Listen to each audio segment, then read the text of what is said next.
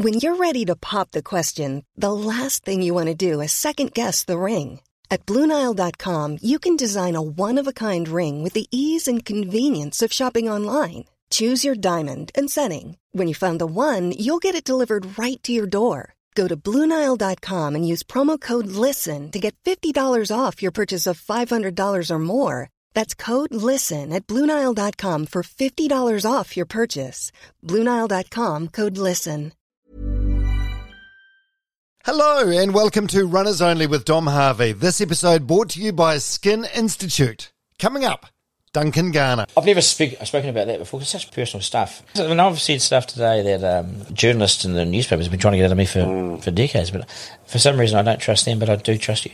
Duncan Garner, or DG to his friends, is one of New Zealand's most recognisable broadcasters. He spent 17 years in Parliament as TV3's political reporter, as well as hosting the breakfast TV programme The AM Show for several years and a bunch of other TV and radio shows. He's now doing a daily podcast called Editor in Chief, which you should listen to as soon as you get to the end of this one. In this conversation, we talk about his bumpy journey of overcoming life's obstacles from the sudden end of his time at Today FM to navigating a divorce, the pandemic, and even a wrongful arrest, something that he's never talked about publicly before. Duncan also shares with me his insights on family, happiness, and resilience as he shares some of the lessons he's learned along the way. One thing just before we get into it, I want to thank the Legions at Skin Institute for sponsoring this episode. You may or may not know this, but 6,000 Kiwis are diagnosed with melanoma every year and 300 of us die from it. So getting checked is important and early detection can literally save your life. Skin Institute are the skin cancer experts. I went in a couple of weeks ago for my first ever full body skin check and I wish I did it years ago.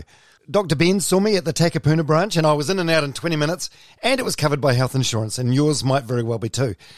Skin Institute have 12 clinics nationwide so there is probably one near you. You can book an assessment online, skininstitute.co.nz or phone 0800 754 637. That's 0800 SKIN DR for doctor. 0800 754 637 please do it for yourself. But also, it's nice if you can support the legends that support this podcast. So thank you very much, Skin Institute. All right, let's get into it. Duncan Garner on Runners Only with Dom Harvey. Fast pace, slow and steady, anywhere you coming. Just wanna connect for everyone who loves running. Hey, Runners Only with Dom Harvey. Runners Only with Dom Harvey and Duncan Garner.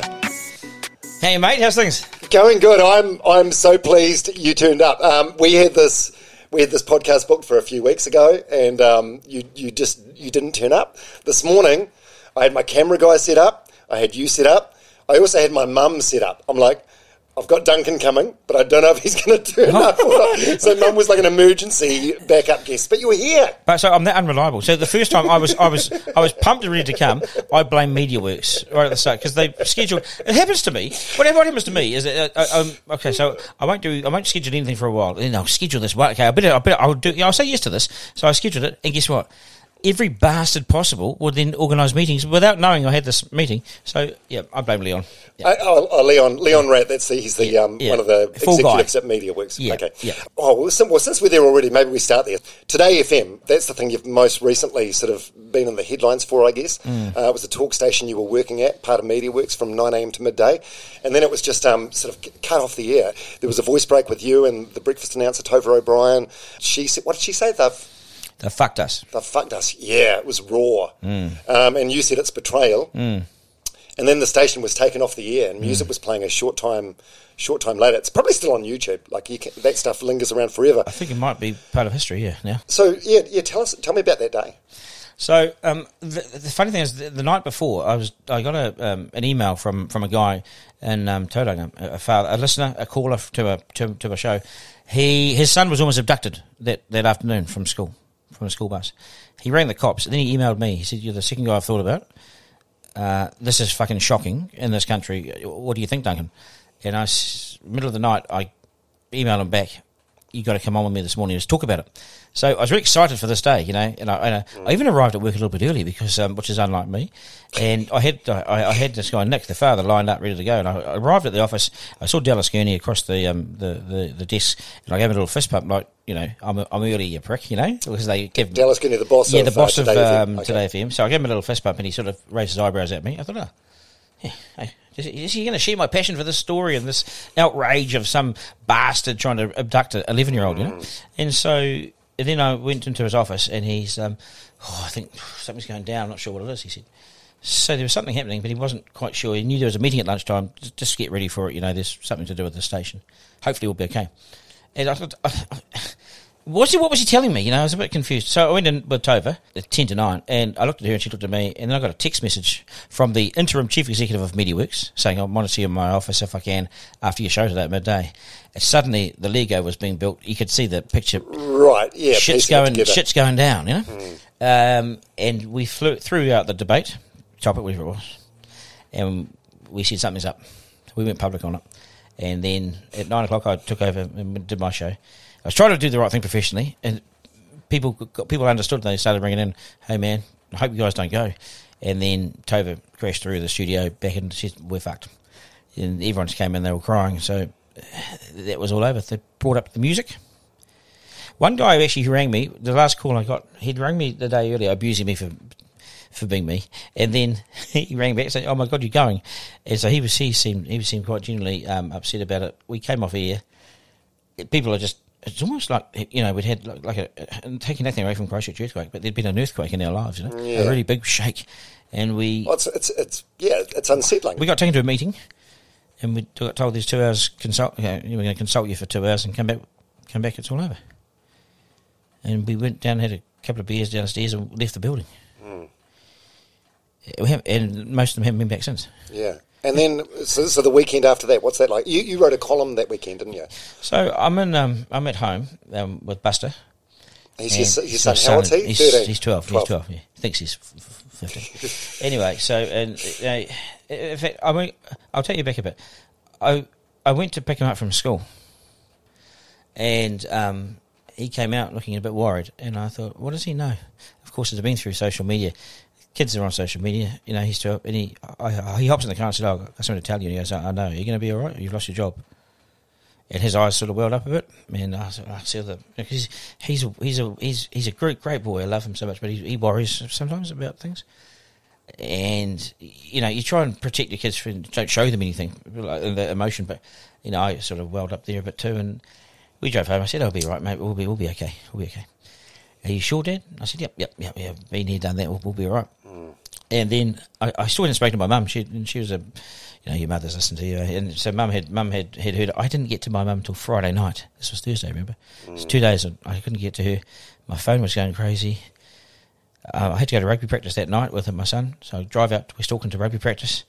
All the parents, are, you know, because it wasn't a very private dismissal. This was a public execution as such, you know. Yeah. So here I am, hi, hi to the parents. You know, just started this rugby team. They're looking at me. Yeah, it must be a weird feeling because you're, you're, you've got a recognisable face and everyone knows what you've been through. And I suppose well, it was all like on, a- it was all in the media. Yeah, It was- yeah. You didn't have to. You couldn't. I mean, you would have been in a cave if you if you hadn't seen it. Mm. So you know, I went to a fiftieth birthday that weekend, and I, I left. I left because um, I just I just couldn't handle all my mates at the fiftieth. You know, lining up to talk about it. Um, there's so much support, you know, because once you become a bit of a martyr like that as a as a as a as a station, there's so much more support for it. You know, oh, Mm. finally someone loves us.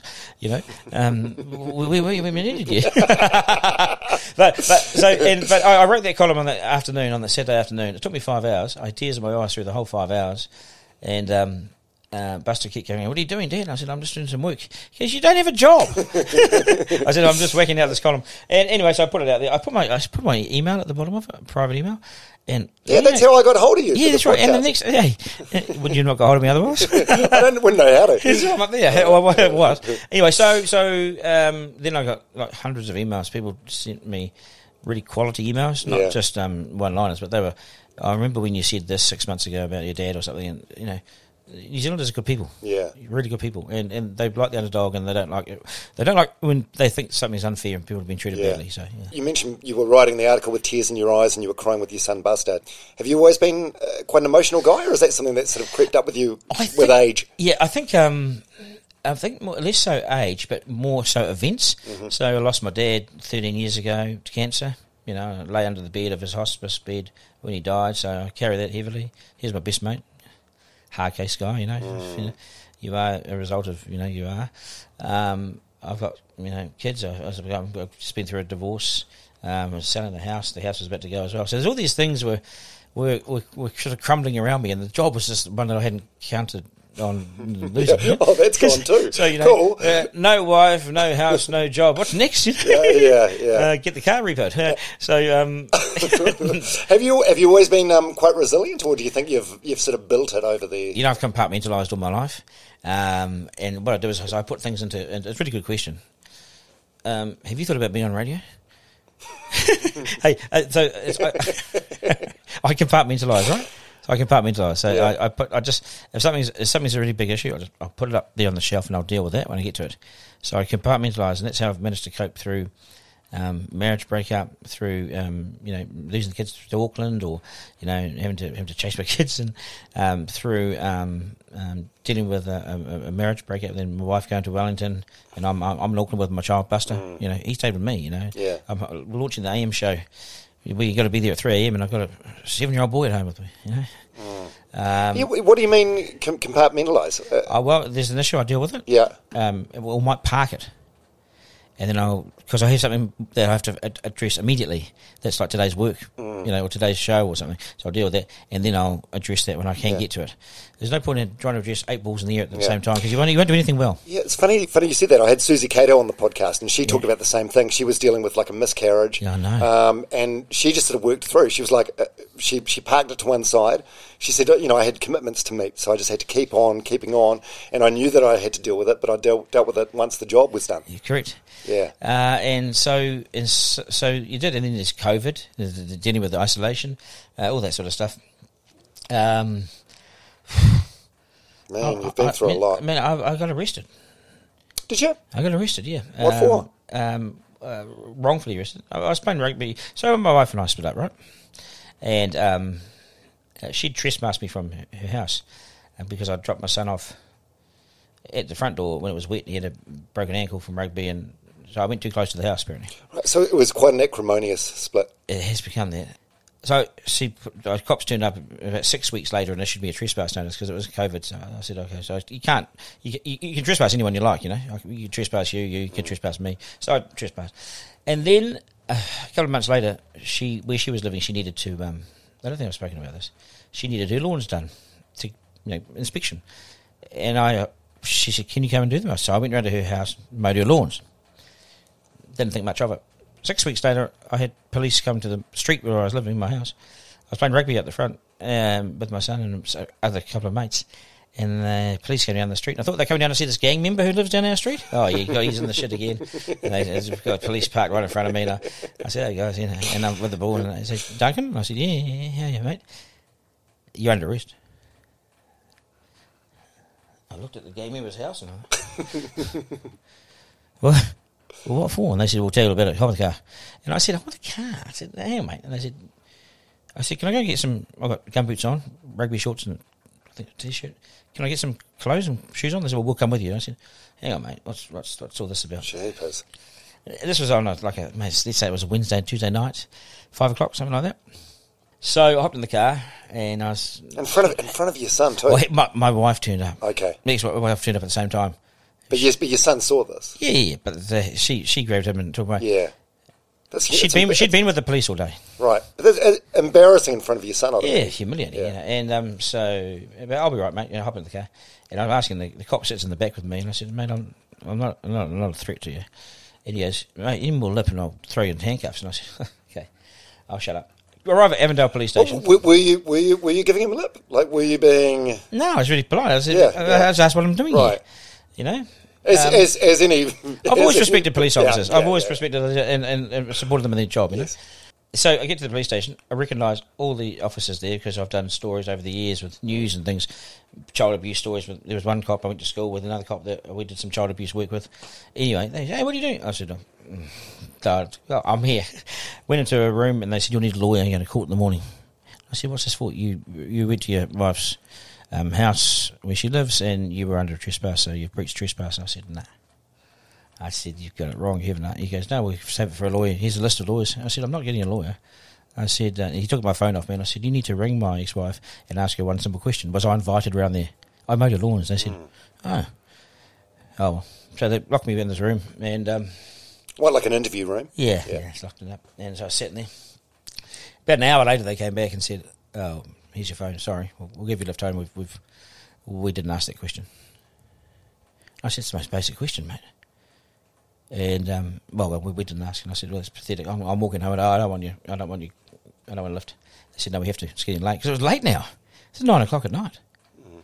And so they they dropped me home. I feel pissed off about it. Yeah, angry. I haven't spoken about it. I went to the AM show the next day. Right. Did the did the show. Oh, I, I did the show, and um, see, how are you? How are you? I mean, I, I, did, I, did, I did radio for a number of years, so I know there's, there's a there's a saying you've got to leave your problems, leave your ego, leave, leave whatever at the studio door. Mm. But it's easier. I mean, I never dealt with something like that. That's that was just that was um, so you go into the AM show the next morning. Do you tell you tell Mark Richardson and uh, the team there? No. No, but I told I always kept I always let the bosses know what was going on you know, in, in the marriage because um, it got volatile and certain things. So I was, and you know, I've I was always told and taught well by my father about how to treat women. So so I I um I knew I, I knew my I knew my story. And so um, I couldn't tell Mark or anything that day. I've subsequently told him, of course. Yeah, But so yeah. here I am, jovial, doing an AM show, whatever, whatever we did that day. Then I went round to my mum's, and I just, and I just, about a week later, I went round to my mum's, and I told her, I said what I'd been through last week. She just was mouth jaw Mm. dropped open. I got a bit upset then, but um, Oh, I'd be. Yeah, you yeah. know, it wasn't fair. It wasn't right. The cops they needed to do. They needed to understand the, what the issue was, what sort of threat I am, um, um, and get the facts. God, how did things get so bad? Um, I, I find, so, so, um, I've, you know, I've been through a marriage breakup as well, Mm. JJ and I, but we, have we've we've got a wonderful relationship. I, I get emotional just even even talking about it because She's a great woman. I really like her. Yeah, and she's she's been that good to me. There, are- there are times in my life where I reckon. Um, If it wasn't having her support, I reckon I would have, I would have, you know, maybe topped myself a couple of times. you know, I've, I've I've thought about that at times. Have you? When? Like I recently? just, or? no, just just um, just been like I, I, I don't want to say too much about. I can't speak for my wife, Yeah. ex-wife, um, but um, um, so I supported her a lot, and and so she, but but she sometimes struggles with um, I know, um, like with bipolar and that sort of thing. You know? So there's that kind of thing in, in the background, in the background, and so you're dealing with. Um, you're not you're not dealing with something at face value. You're dealing, you know, when they go up, you go, I've got to go up, and when they go down, you must come down. And I sometimes don't want to go down. You know, you talk to people with that sort of issue, and it's a problem. So um, it got volatile because I felt like uh, I felt um, uh, I was unjustly and it was unjustified the treatment of me. Um, That's- you know, hard, I, I, I, I threw everything into the marriage. I threw everything into into the kids and everything, and I I I, I feel um, I don't feel it was right. But yeah, it's it's very hard being in a relationship with someone that's got an illness like that, like bipolar or That's clinical right. depression. It's, bloody like- hard. So It's I don't. hard So I don't want to. I don't want to. I only be careful what I say. Yeah. Because I want to respect her. You know. Yeah. But um, you know, things like um, kids being used as tools of manipulation or being withheld, or you know, I have kids from a from a previous relationship too that. uh, You know, have, have, can be used as pawns in this game as well. And I just, it's just, it's, it's been a hot mess, um, and I've just tried to keep my head, you know, try to get through it and out of it alive yeah, to be honest. Yeah, choose your partner carefully. Um, um, do due diligence. Um, be careful. Be cautious. And do the right things. But life is not black and white. It's grey. Like the, the older I get, the the more grey it becomes. Yeah, I'm the same. The older I get, the, real, the realize the less I know. Yeah, well, uh, uh, uh, I- when, I, when I was in my twenties, So I. I'd see someone that was fifty, and I'd think they've got it all figured out. Yeah. And then as you get older, you realise no, everyone's just making it up as they go along, and everyone's dealing with shit. You're right. It's like just like like podcasting. Like we, we, we I don't know anything about podcasting, but I'm doing one. You, you are. Um, uh, so I, uh, you know, I have four kids, and, and I had a marriage, and and, and the only thing, license I've ever had is one for a car. You know, like I can go and get a boat without a license. I had kids without a license. I, I became a father without a license. I'm, I'm, married without a license. You know, it's, it's such a complex world, and there's all the pressure of the work stuff because we we're in an industry where um, it's not a job for life, mate. You know, Volatile, yeah. you're not working in the bank. You're not an insurance agent. You know, so so it's all these things. So you know, I've had a I've had a fucking prick of a time. You know, I've had a really rough, um, almost I don't know, ten years. But I can now see the light. You know, Can you? Yeah, I Yeah. can because, and I've never felt freer. You know, I I don't have a wife. I don't have, and I'm not interested in, in, in, in relationships really. You know, I need to get right in my head, and I don't, I don't, and I have a, a job that's um, I'm podcasting for a living. You know, um, So there's a lot of good going. I don't enough have a good house. going on. No, but I'm, I feel free. Yeah. I feel free. I feel like I've had progress. Mm. I hate paying lawyers money, but that, that, that, No one loves that apart from the lawyers. yeah, yeah, the lawyers love that. So, so, so but I feel, Dom, I, honestly, I feel when you gave me the opportunity to speak on here, I, I, I wanted to take it, and I'm sorry I didn't turn up the first time. But I understand. You had a I- work meeting. Yeah, yeah. That's yeah. got to take priority. I hate meetings. Yeah. I'm Mr. Anti-meeting, eh? You know, I, I, I don't go to work to, to mix and mingle. Like, I'll go there to do a job, whack it out, and go. I'm not a water cooler guy. Yeah. You know, like I just fucking I see. I, I overhear shit at work, and I'm thinking, why, why are people coming here to tell us this shit? Just do your gig and go. Yeah. You know, uh, uh, yeah, you know this bullshit. Anyway, so that's me. That's it. So uh, it's been a rough time, but I'm I'm I'm pretty tough. I'm pretty resilient, and I've got healthy kids, mm. and I live through them. You know, like Yeah, my son's cool. playing rugby. You know, his first year in rugby, he's played league for eight years. And I, I, I just, I love what he does. You know, It's, you know, I- I'm, one, you know, I'm one of those guys. You know, like, you, you, mate, if you lower your body a bit more, you'll smash him. You know, you get, get a mm. bit low. I'm one of those guys. You know, I, Yeah. I, So I, I know what, I know what's possible Yeah. For you know for young people now, and and and would we do it all? o- Would we do it differently all over again? I bet you we wouldn't. Yeah, maybe a couple of things, but not much. You- yeah, I mean, this is life. This is this is the navigation of life. Yeah. Like you know, you need to get to the end of your life and have rich stories, Mm. uh, really a great group of friends, and um, have had a fulsome. You know, the, the things I dwell on sometimes are the mistakes because shit, it was fun making them, and it was a pretty horrific on the back end of them. But I tell you what. When I catch up with my mates, when I when I catch up with my mates and we, we, we reminisce, holy shit, yeah. Yeah. So, um, so, so you so you've got four kids. You got Yeah. two kids to um, Mihingarangi Forbes. Yeah, I got um, t- girls to me, and um, I got I got a son in Whangarei. Yeah. and I got Max, that was from a short relationship. it was yeah, it was yeah, very short. Yeah. uh, he's a good boy. Yeah. yeah, very good boy. Would you say you've been lucky in love or unlucky in love? What do you reckon? So, you, so Mihingarangi Forbes, you weren't um, married, but you were No, we for were 10 together years. ten years. so yeah, it's yeah. more or less a marriage. She's really she's a really um, um, amazing person. yeah. what happened there? Just run its course? Uh, we grew apart because we were working so hard. You Yeah. know, I was running around the press gallery. She was running around. You know, she'd come from multi multimedia to mainstream media and was forging away. We had two young kids. Mm. Pressure. Yeah. So yeah, um, Relationships are hard. drank eh? You- too much. Drank too much. Yeah. You know, back then. You know. Oh, 'cause you're in Parliament. Yeah, man, it was madness, and I was just making my way through. You know. Yeah.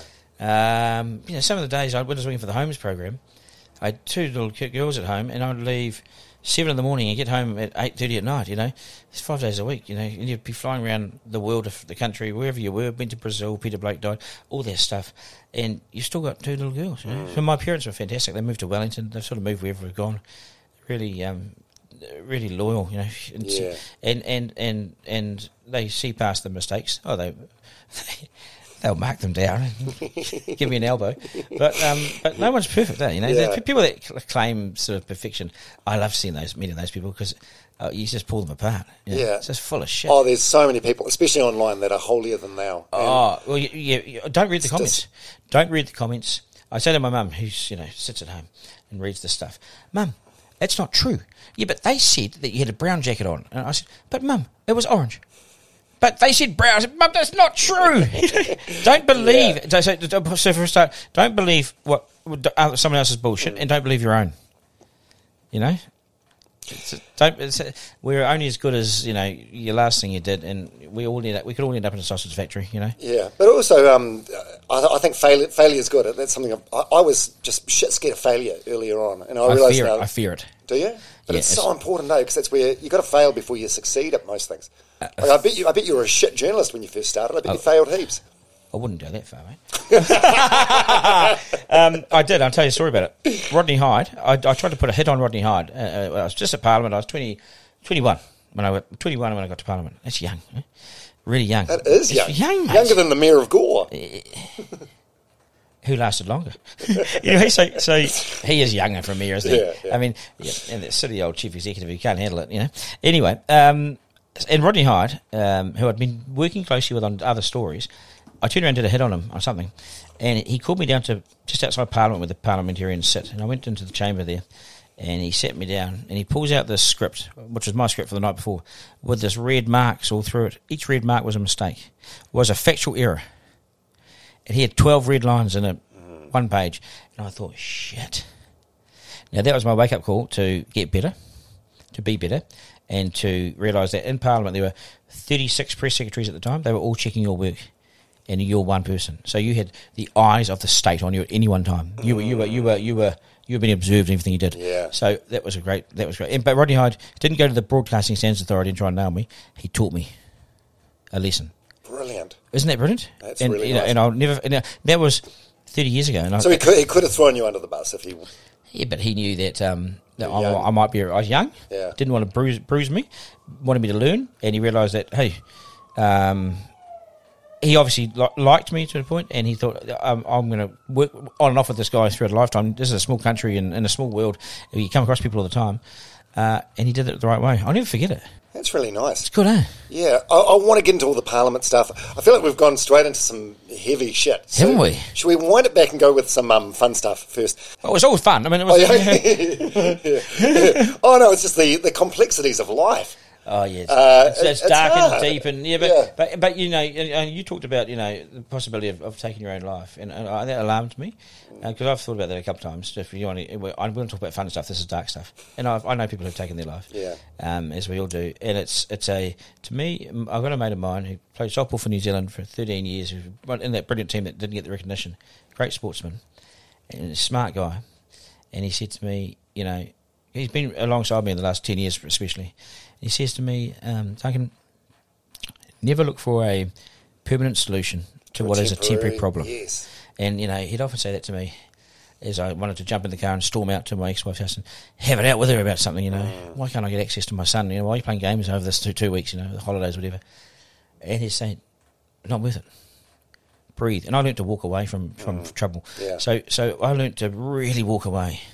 You know, one night when, when we went out, we went out, and I didn't want to go out to this function, and I thought this person that I was with was really racist to the taxi driver, and I and I and this person was my wife, and and so we had it out, we had a stoush about it, and and I ended up copping, you know, I got smacked in the head that night, eh, right, and so I told TV three about all this, but I learned to walk away. I, as soon as I was hit, and, I, I took about twenty hits, I put my hands From up. your partner. Yeah, yeah, yeah. And I put, my- I put my hands at the end of it, and I, you know, she thought I was filming it, you see. And I just put my hands up and I walked away and went down to my mate's house to stay the night. Because if I'd touched her, the headline the next day is Oh yeah, you're Tony Veitch. I'm Tony so Veitch. all of a mate. sudden, I said that. I, and after she hit me, I said, I'm a, I'm, a, I'm a hero. I'm a Kiwi, I'm a male hero. And that really pissed her off even more because I didn't touch you. Mm. And you've just, you just banged me up 20 times. So it's those things. I've never speak, spoken about that before. It's such private, personal stuff. Uh, but it's it's it's it's it's what's happened to me. Mm. You know, you can't say, "Oh, well, I'll compartmentalize compartmentalize that forever." Mm. But you can't. if, if you went to the police with that, do you think they'd take it seriously, or do you think they'd be like, "Come on, mate, come on, you can handle it"?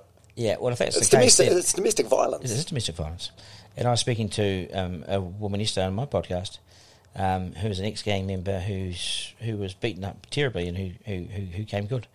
And she's an amazing woman. She works in domestic violence. She said to me yesterday, and she's been very loyal to me. I, uh, baby Moko, who was killed, is her mother, is his Right, mother. okay. And she said to me, if a woman hits a man, it's, it's violence. Mm. So I don't think the police would take me seriously. And my ex-wife was relying on that too. Oh, you're not going to go, you pussy. You know, and I was, I was disappointed that the police. I think that's what, how they'd take it. They would say publicly that they would take it seriously.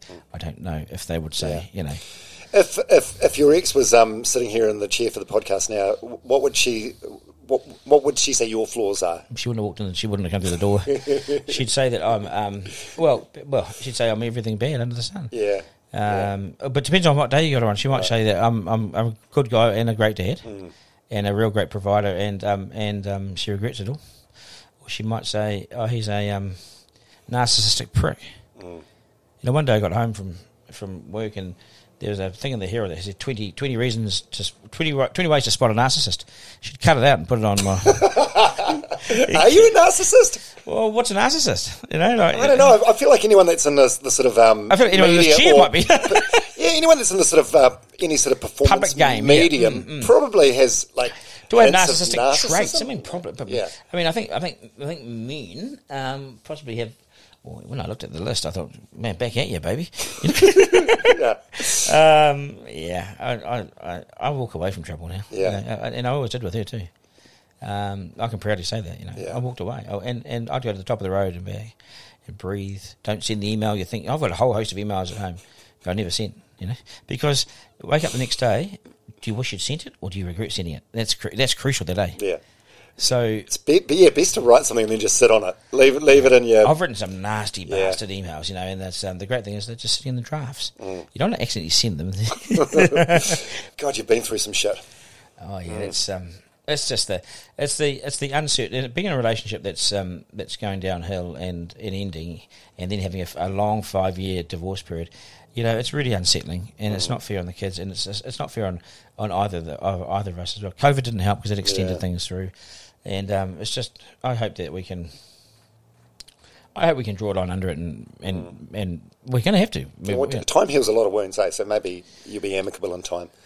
It's just an adjustment period to the new. Well, a normal. narcissist would um, would not get over it, so so I'll get over it. Yeah, so there was an article online a couple of weeks ago about you living at your mum's house at the moment. Yeah. Is, it, is that sort of a beat up, or Have you, you, have you been have you met my mum? No. I've seen her in like women's magazines and stuff. Sa- same She age, love you saying that. similar age to my mum, same name as my mum, and so Yeah. it seems like a similar relationship. Like my mum listens to every single episode of the podcast I do. She's so they're long, supportive. they're long suffering, aren't they? Yeah, they are. Um, they they, are. I mean, but they, someone has to love us. Uh, it's some others. My mum. Uh, what was your question? about mum? Oh, uh, Uh, so, so living, oh, yeah. living at home with your mum, is that, is that a bit of a beat up? No, it's feel not. like a sensationalist sort of headline. Yeah, that was true. Right. Um, so you're there out of necessity. Oh, I'm there because, um, well, I'm there because I've sold my house and I know what I want to get, and I need to go up north to get it and to do the deal, and I'm yet to um, yet to get up there basically. So as soon as I can get something, I, I want to get some land. I love fishing. I love the hunting and the sea and outdoors. Eh? So I want to head to the Hokianga. So I want to put. Um, um, I want to get some land. I've seen some land up there that I want to, but I'm doing it with a mate. So we're just sort of, I need to get up there see, and see these people and um, and do the deal. So that, rather than move, moving house was just traumatic. You know, the guy that bought the house stood outside all day with his hands crossed, waiting for me to go. You know. And I said to him, mate, it's not, you're not going to, it's not, going to happen any quicker with you standing there like this, you know. I had a few mates around there helping me, and they were Was like, this like settlement day? Or, yeah, it was, like It was pretty ugly, yeah, you know. I had a few mates around there who were sort of going, "Oh, what do you want us to do here?" And I said, "Just make sure he doesn't come near me because this is this is getting ugly." You know? They came around and they were moaning about. They came around the day before settlement and they moaning that there was stuff out out the front of the house on the um, boom. Well, where the hell else am I going to fucking put it? I'm waiting for the truck to turn up, you know. Like, and they wanted money off. It was just it was ugly. It was just it was bad timing. You know. Do, do, do you just attract chaos? I think so. I think that, but but but but I, it is like chaos is great because it keeps you busy. Like you know, my mum thinks I'm messy at home at the moment.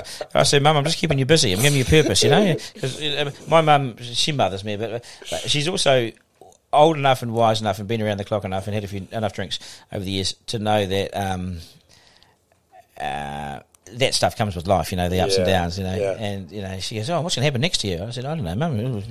What else could happen, you know? And so, but she, she just wants the best for me. But Of course. um, a lot of the stuff is out of your own, own it's out, it's out of your ability to control it sometimes. Only control what you can control and only worry about what you can worry about. Yeah. Um, it's no use. I I said to him, I don't want to hear this stuff from you. I don't want to be worried all the time. I, I, I'm, I'm all right with that. It's, that's life, mum. Life's not a white picket fence and perfection, you know? As much as we groomed it, we, we, we, we, we they, t- they tell us all this shit. They just get rid of nursery rhymes and all that stuff and, as a young kid because it's all bullshit, you know? So how, how long are you living with your mum for? Um, Is it a good? Is it a good environment? I've had Dean Lonergan on Right. the, the podcast. He lives with his mum by choice. does he? Yeah, his mum and his sister. Though it's like a three-story townhouse, so they've each got their own floor. See, this is actually so. Um, I don't know whether Mum would be pleased to be listening to this or not. She certainly she knows what you do, and she might she might be considering that you could put you've just laid an idea that I could start on. uh, uh, Mum makes it really easy for me, you know, Yeah. because we we were there a lot anyway. Because Mum we lost our dad, I lost my dad, she lost her husband, and so she's on her own, right? Well, she's got a bloke, but he's not there. He's not there now that I'm there. I keep saying to him, "It's a nice room I got here, mate." so, so, um, so she loves us being there. You know, she's Yeah. had 13 years of silence, and now the door opens three or four times a day, and it's it's me and, and Buster. It's like this is her pride and joy, you know, especially Buster. Um, and so she loves that. So Um, I'm quite enjoying just the, the home comfort of being at home, of all the familiar things around me. Um, you know, of work, I can work there really in peace. You know, I do a lot of the work there. Um, but no, I don't want to stay there forever. I'll, I'll get my money out of the house at some stage shortly and, and move on. Yeah, Yeah, like how, how much money are you expecting from the house, or is that too personal? uh, or half of half of what's left. Yeah. Um, uh, did you have much of a mortgage on it? Not really, but so I, I sold it in the in the worst period possible, Mm. Which, which again I regret, but I had no choice. You know, Yeah. I tried to buy the house and I, I you know it wasn't accepted, um, and my wife forced a sale through the court, so we're- we're selling. And the we we look we we launched when the market went up 0.75 percent in interest rates. That the, you know the and that week that week the the brakes went on the market. No one turned up. I'd spent because I did all the open homes because I'm living in the house. I, I fucking worked my ass off morning, noon, and night for open homes to get the Yeah. house ready. You try to maximise the price. And um, yeah, Auckland house prices, it seems great. And, and I don't have a huge mortgage, so you know we're going to split a, a reasonable good sum of money. But when you split something in half, it doesn't buy you shit. you know, you take off lawyers' fees. Hey, Yeah. take off lawyers' fees and any other debts you've got or whatever jointly, which is not too bad. But I would have spent um, hundred grand on a lawyer. But you, you must have earned some good money over the years, Yeah, right? yeah, yeah, yeah, yeah. Where, where's it gone? Have you not been smart with Oh no no no no! I, I had four houses. Yeah, so I had two places up north. Yeah. I had two baches up north, a place in Australia and and, um, and a place here. Uh, I've sold them all, you know, because legal action has been expensive. Yeah. I've been to the court for four years. That- I mean, at eight hundred bucks an hour for a barrister, it just rinses you. Yeah. But um, I'm not destitute. Don't get me wrong. Yeah. Uh, uh, and I could go. Yeah, that's what I wondered about the, the, the, the clickbaity headline about you living with your mum. Yeah, it's that- not like that was uh, just- that- it's not like rock bottom. No shit. No, no, no, no, no. no I'm not. I'm. You know. I, s- I, I, I can still eat, live, and I could put a. uh, If I needed to walk out there today, I could go and you know either pick up a flat and put a all, all buy a house. you know. yeah. So, but I don't want to rush into anything because everything's been such madness, and especially losing the job and everything. Just getting this the new job sort of up and running. The last thing I need to be doing is overcommitting to a house or something. I'm not really. And interest rates are. Like if you, if coming you- up. Well, Yeah, if you have some money, you put it on an interest rate on a decent deposit right now. Yeah, five percent. Well, all six. Yeah. So, so that's where I'm at. I'm just, I just need to let the, market settle, find a place, and I also want to know where I want to be. Do I want to be up north? Do I want to have an apartment in Auckland and a, and a crib up north? You know, hunting lodge, know, hunting, Yeah, hunting bitch. yeah. You know? Yeah. Well, I hope you find happiness. Oh, I found it. Have you? Despite everything I've said on this, that I'm just offloading because Yeah. you asked me the questions. But like, when I jump on my electric motorbike that you've just seen downstairs, um, that's freedom. That's mental health freedom. I, get, I, I get. You should get one because uh, I get you a cheap one. You get some. You get. You get. You get. You get- and you get some air running through your head. Eh? You know, you get the breeze coming through your face, and, and, and, and I'll take the long way back to mum. She's far too close to work. You see, so I'll go the down Ponsonby Road, and you know maybe go down Queen Street on the. It's whatever you know. You Mm. Know, and all around the bays, uh, you get fifty k's out of it, and it's, it's good fun. I feel. I feel free. Yeah. You know, I don't have to answer to anyone. Um, uh, I love putting time and effort into the kids. Um, I love broadcasting still. What I do with, with podcasting, and I'm, I'm and I got enough dough to go and grab something somewhere. Maybe maybe not in Auckland because it's you know how big a mortgage do you want at fifty? Yeah, you know, Yeah, that's that's another thing. You know, I I'm I don't need fancy shit. I, I need stuff that's that works.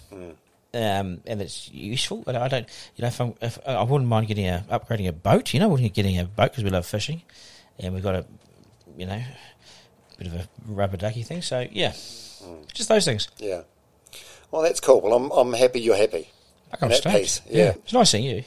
Yeah, and it's great seeing you Yeah, too. It's, yeah. it's great. Uh, We, God, we've been going for almost 40 minutes and haven't, Have got, we? to, haven't got to any of the good stuff yet. I, I want to go. I've told you heaps of good stuff. Eh? I've told you heaps of good No, stuff. but I mean, I mean, like fun stuff. A lot of it's been like quite, well, quite, fun. quite heavy for you. But you're, you know, there's, um, it's been a glorious career, and I think there's a lot worth uh, reminiscing on and celebrating.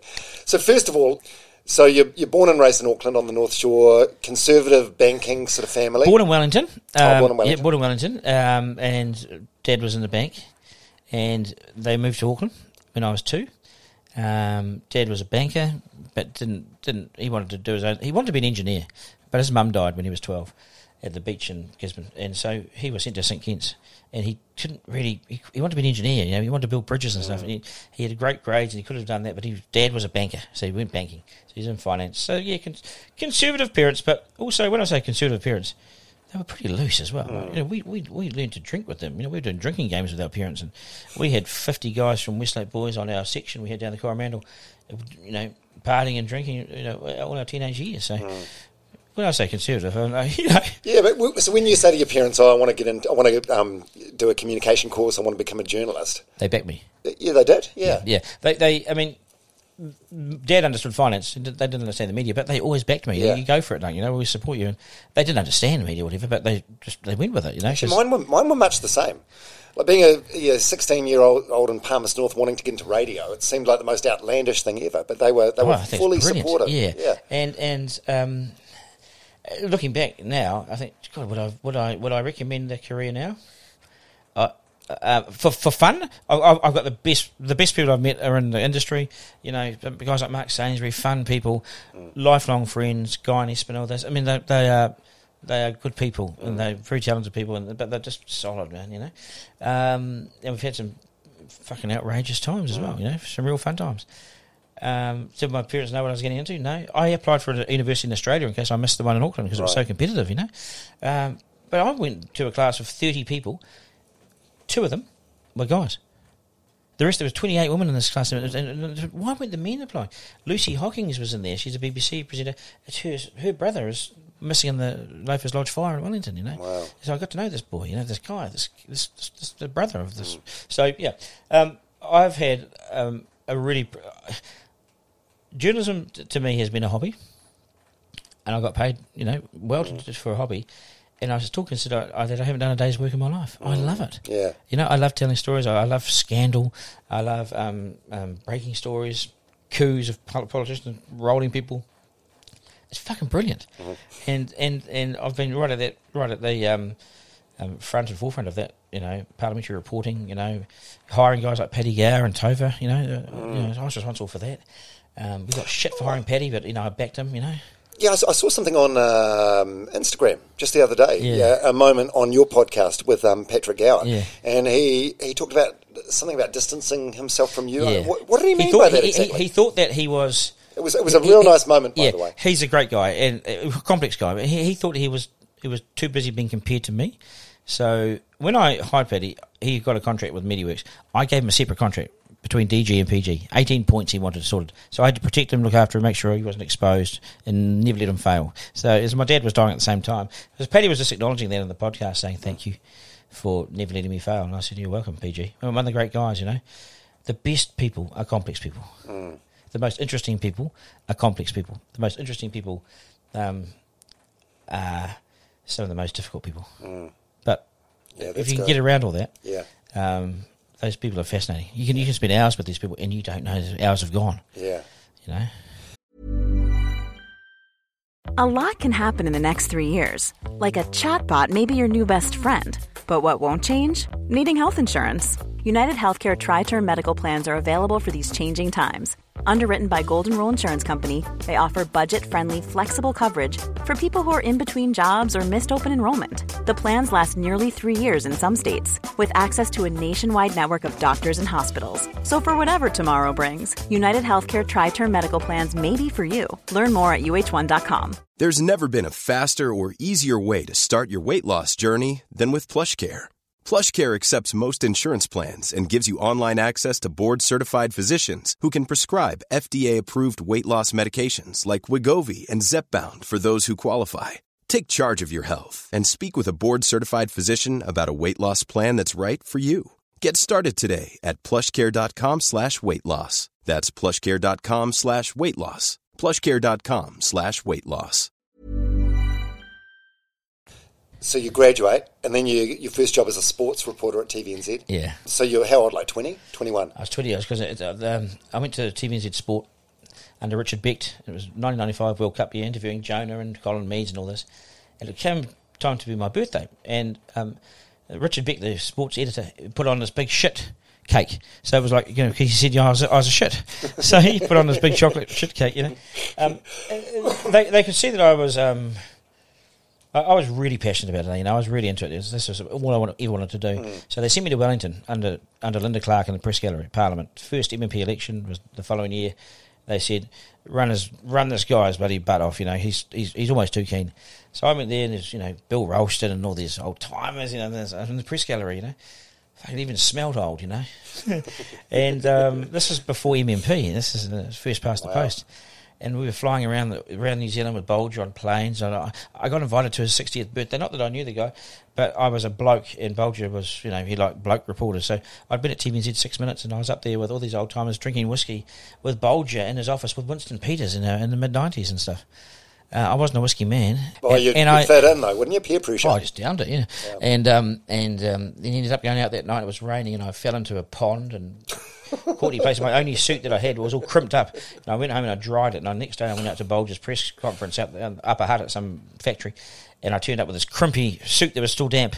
And he looked at me and he sort of grinned. He looked he looked 100% sweet. He looked, no hangover, nothing. And I must have worn a hangover like a dog. and I had this half wet suit, you know. Prime Minister, um, you know, pull yourself together, you know. Know, and he was to blame. It was his birthday, and so. And, but I was twenty one, Dom. Yeah, so you, you didn't have the tolerance that he had. Well, no, Um, I, but no, I mean, we, we, we, I played rugby. We had drinking sessions and done all that crap. But but this was next level, you know. Yeah, And I was with Winston Peters, you know, the night that, that they had their fight with the girl and the in Brava Bar. I mean, it was What's all these- that? What's well, that? There was a fight one night. that Some girl had to go at Peters, and one of Peters' henchmen might have pushed her or something, and she scrapped back, and there was a big dust up, you know. And I just remember, you know, eating cheese rolls and just drinking, watching the whole thing because we were there with Peters. You know, we, we were we were the night, the night of the coalition talks, and you know, there's eight, eight, ten weeks of that stuff. Outrageous sort of length of time, but that's what it was then. And Mm. you know, we were running around and bloody on boats chasing him and all sorts of things. Were they were they good years? Were they fun years? Oh, yeah, You, you, were, you were there like seventeen years. Well, I went there for Did you did you overstay your welcome? Only by a year because I had to train Paddy for that last year. Uh, Did you did you just love it? So you wanted to stay there? You didn't. but I was broken. You know, I, I, I did love. Well, it just happens. It's, it's, it's, it's, um, it's the heart of where everything. And in a small country like New Zealand, everything, all leads, all roads lead back to where the Yeah. power is, and the power is, you know, is in Wellington, in that base. You know? um, so I just couldn't stop. You know, the, everything would be the same but different. You know, not Winston Peters got quite repetitive with his stuff ups. You know, so I got sick of him saying yes when he went no and that sort of thing, and that got a bit repetitive. You know, but um, uh, uh, Parliament, uh, I mean, they come and they go, and it's fascinating. New, new. It's like sport. Winners, losers, you know, aggression, not aggression, um, tactics, you know, and, and victories and, and losses, and I I loved it. You know, I got to know a lot of politicians, and um, they're not all bad people. Yeah. They want the best Not all bad people. but they want the best for they want the best um, for themselves uh, for themselves for their country. Um, they just have different ways of getting there. You know? Yeah. Um, but a lot of them shouldn't be there. They they, they eat their lunch. A lot of them, a lot of people don't contribute at all. There's only really a handful of power brokers, you know, in each party, Mm. and and and it's quite bland at the moment. Parliament, it's bland Yeah. as all money, you know. I mean, bring back Peter Dunne. I mean, you know I mean? Peter bring Dunne back, bring back. Winston. You know? I mean, the is you know, it's it's two bland guys. Uh, Chris Hipkins, the Prime Minister. You know, I spoke to him when he was a student at Victoria University as part of a panel talking to them about media and politics. And I remember this little guy, you know. Yeah, I think this is a sign that we're, we're older. yeah, yeah. It's a sign that we're old, Well, actually. it's weird. There's weird milestones in your life where you realise um, you, you see the All Black line up and you're like, oh shit, I'm older than all the All Blacks. Well, police officers. yeah, well, yeah, you're being arrested by some kid, yeah, well, I have been. or you, you know, you go to the doctor and suddenly, you you know, it's not uncommon for the doctor to be younger than what you are. It's uh, there's a- friends die when your friends start to die. yeah. That hasn't happened yet. But you know we're in that zone now. Mm. We're in the zone where you can drop dead. Would you have any? Would you have any regrets if you drop dead right now? How have you left it? yeah, I, I, of course, a few regrets. I, th- I think um, anyone that says they've got no regrets is probably lying. Don't you think? Of course they are. Yeah. yeah. Everyone has, you know, everyone has regrets. Mm. You, you haven't lived if you if, if you've got no regrets, you haven't lived. Mm. You've you've wrapped yourself up in cotton wool and stayed, you know, locked yourself in the shower. Yeah. You know, Well, then, then that would be your regret, not actually living a full life. well, not leaving the bathroom. Yeah. so the, the, the Parliament stuff. Were you, were you friend, Would you say you're friends with any of the politicians over the years? Like you mentioned, drinking with uh, Jim Bolger and Winston and that. Were, You- were they friends or no? Or they you sort of keep them at your arm's length? they're really familiar, Mm-hmm. and and and some of them would like to think that you're friends. And what's a friend? Mm. Is a friend someone you, you catch up with regularly? Yep. A friend someone you talk to regularly? Yep. A friend is someone, always a friend someone who's familiar and they pop into your life once every ten years? When I'm my best mate, uh, one of my best mates, is overseas in Ireland. And now he's always going to be a friend, right? We, we see each other once every fifteen years. Politicians aren't friends.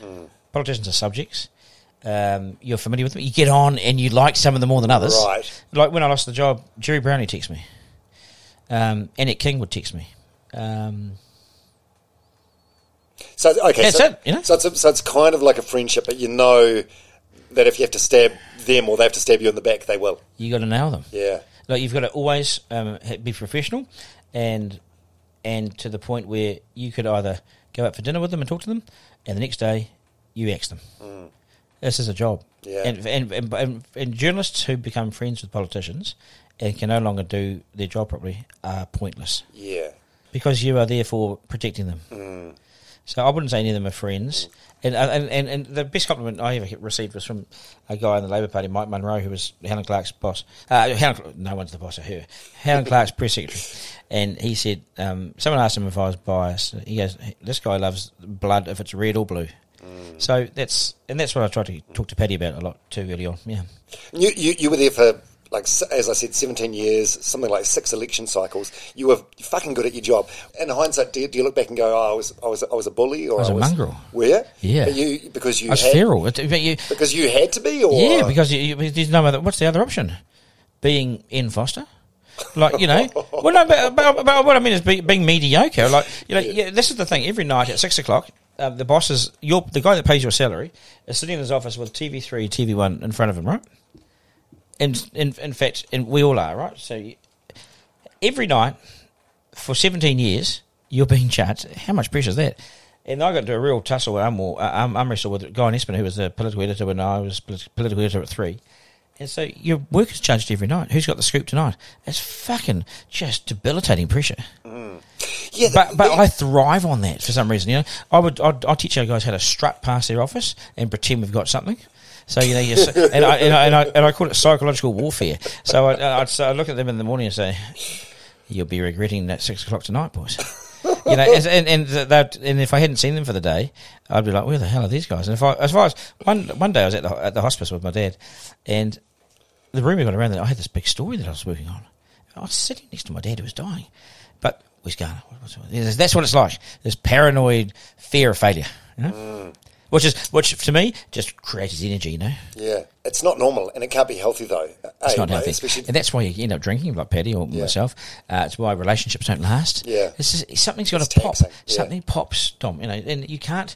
It's not. It's not a normal. It's not. You don't go home at four thirty, five o'clock in your company car with your company cell phone and not, and don't talk to your people again until the next day. I'd have Mark Jennings calling me at ten o'clock at night. Great hit, mate. Sorry, I haven't got hold of you till now. I've just been busy with the lawyers. You know, we're, we're, we're, we're through it. Fucking great hit. Now we need, need another one tomorrow because the momentum's great. You know, it's like, it's relentless. it's unrelenting. You know, I, I, when I had um, when when the girls were just born, um, you know, the phone would ring and I'd look at it and be Helen Clark. You know, wants to talk about my coverage of the poll tonight. You know, I'd be like, okay, can I ring you back, Helen? Got one of the kids, and she was, oh, no problem. You ring back, you. Well, um, Duncan, and so suddenly you're in this bloody, oh god, what have I fucking done now? And then that that might- might put you in a bad mood. So suddenly you're arguing with your missus, you know, or whatever. So it's just, but I wouldn't change a thing in terms of that that time at Parliament because I had to become feral, and you had to become was it bully boy? Um, Because I suppose there's a fine line between being being a bully and just holding them to account. probably at times Yeah, we, we, we, yeah. we went pretty aggressive around Chris Carter and things like that. But he was running around the world having a bloody expose of the taxpayer, and you know, you know, Parliament's a place of bullies, mate. You know, Parliament, yeah. Parliament, Parliament. There's a there's an area where they're tussling. You know, I remember I remember Dover Samuels. Um, Dover Samuels um, looked at Rodney Hide or Richard Prebble once said, "Come over here and I'll smack you." You know, like.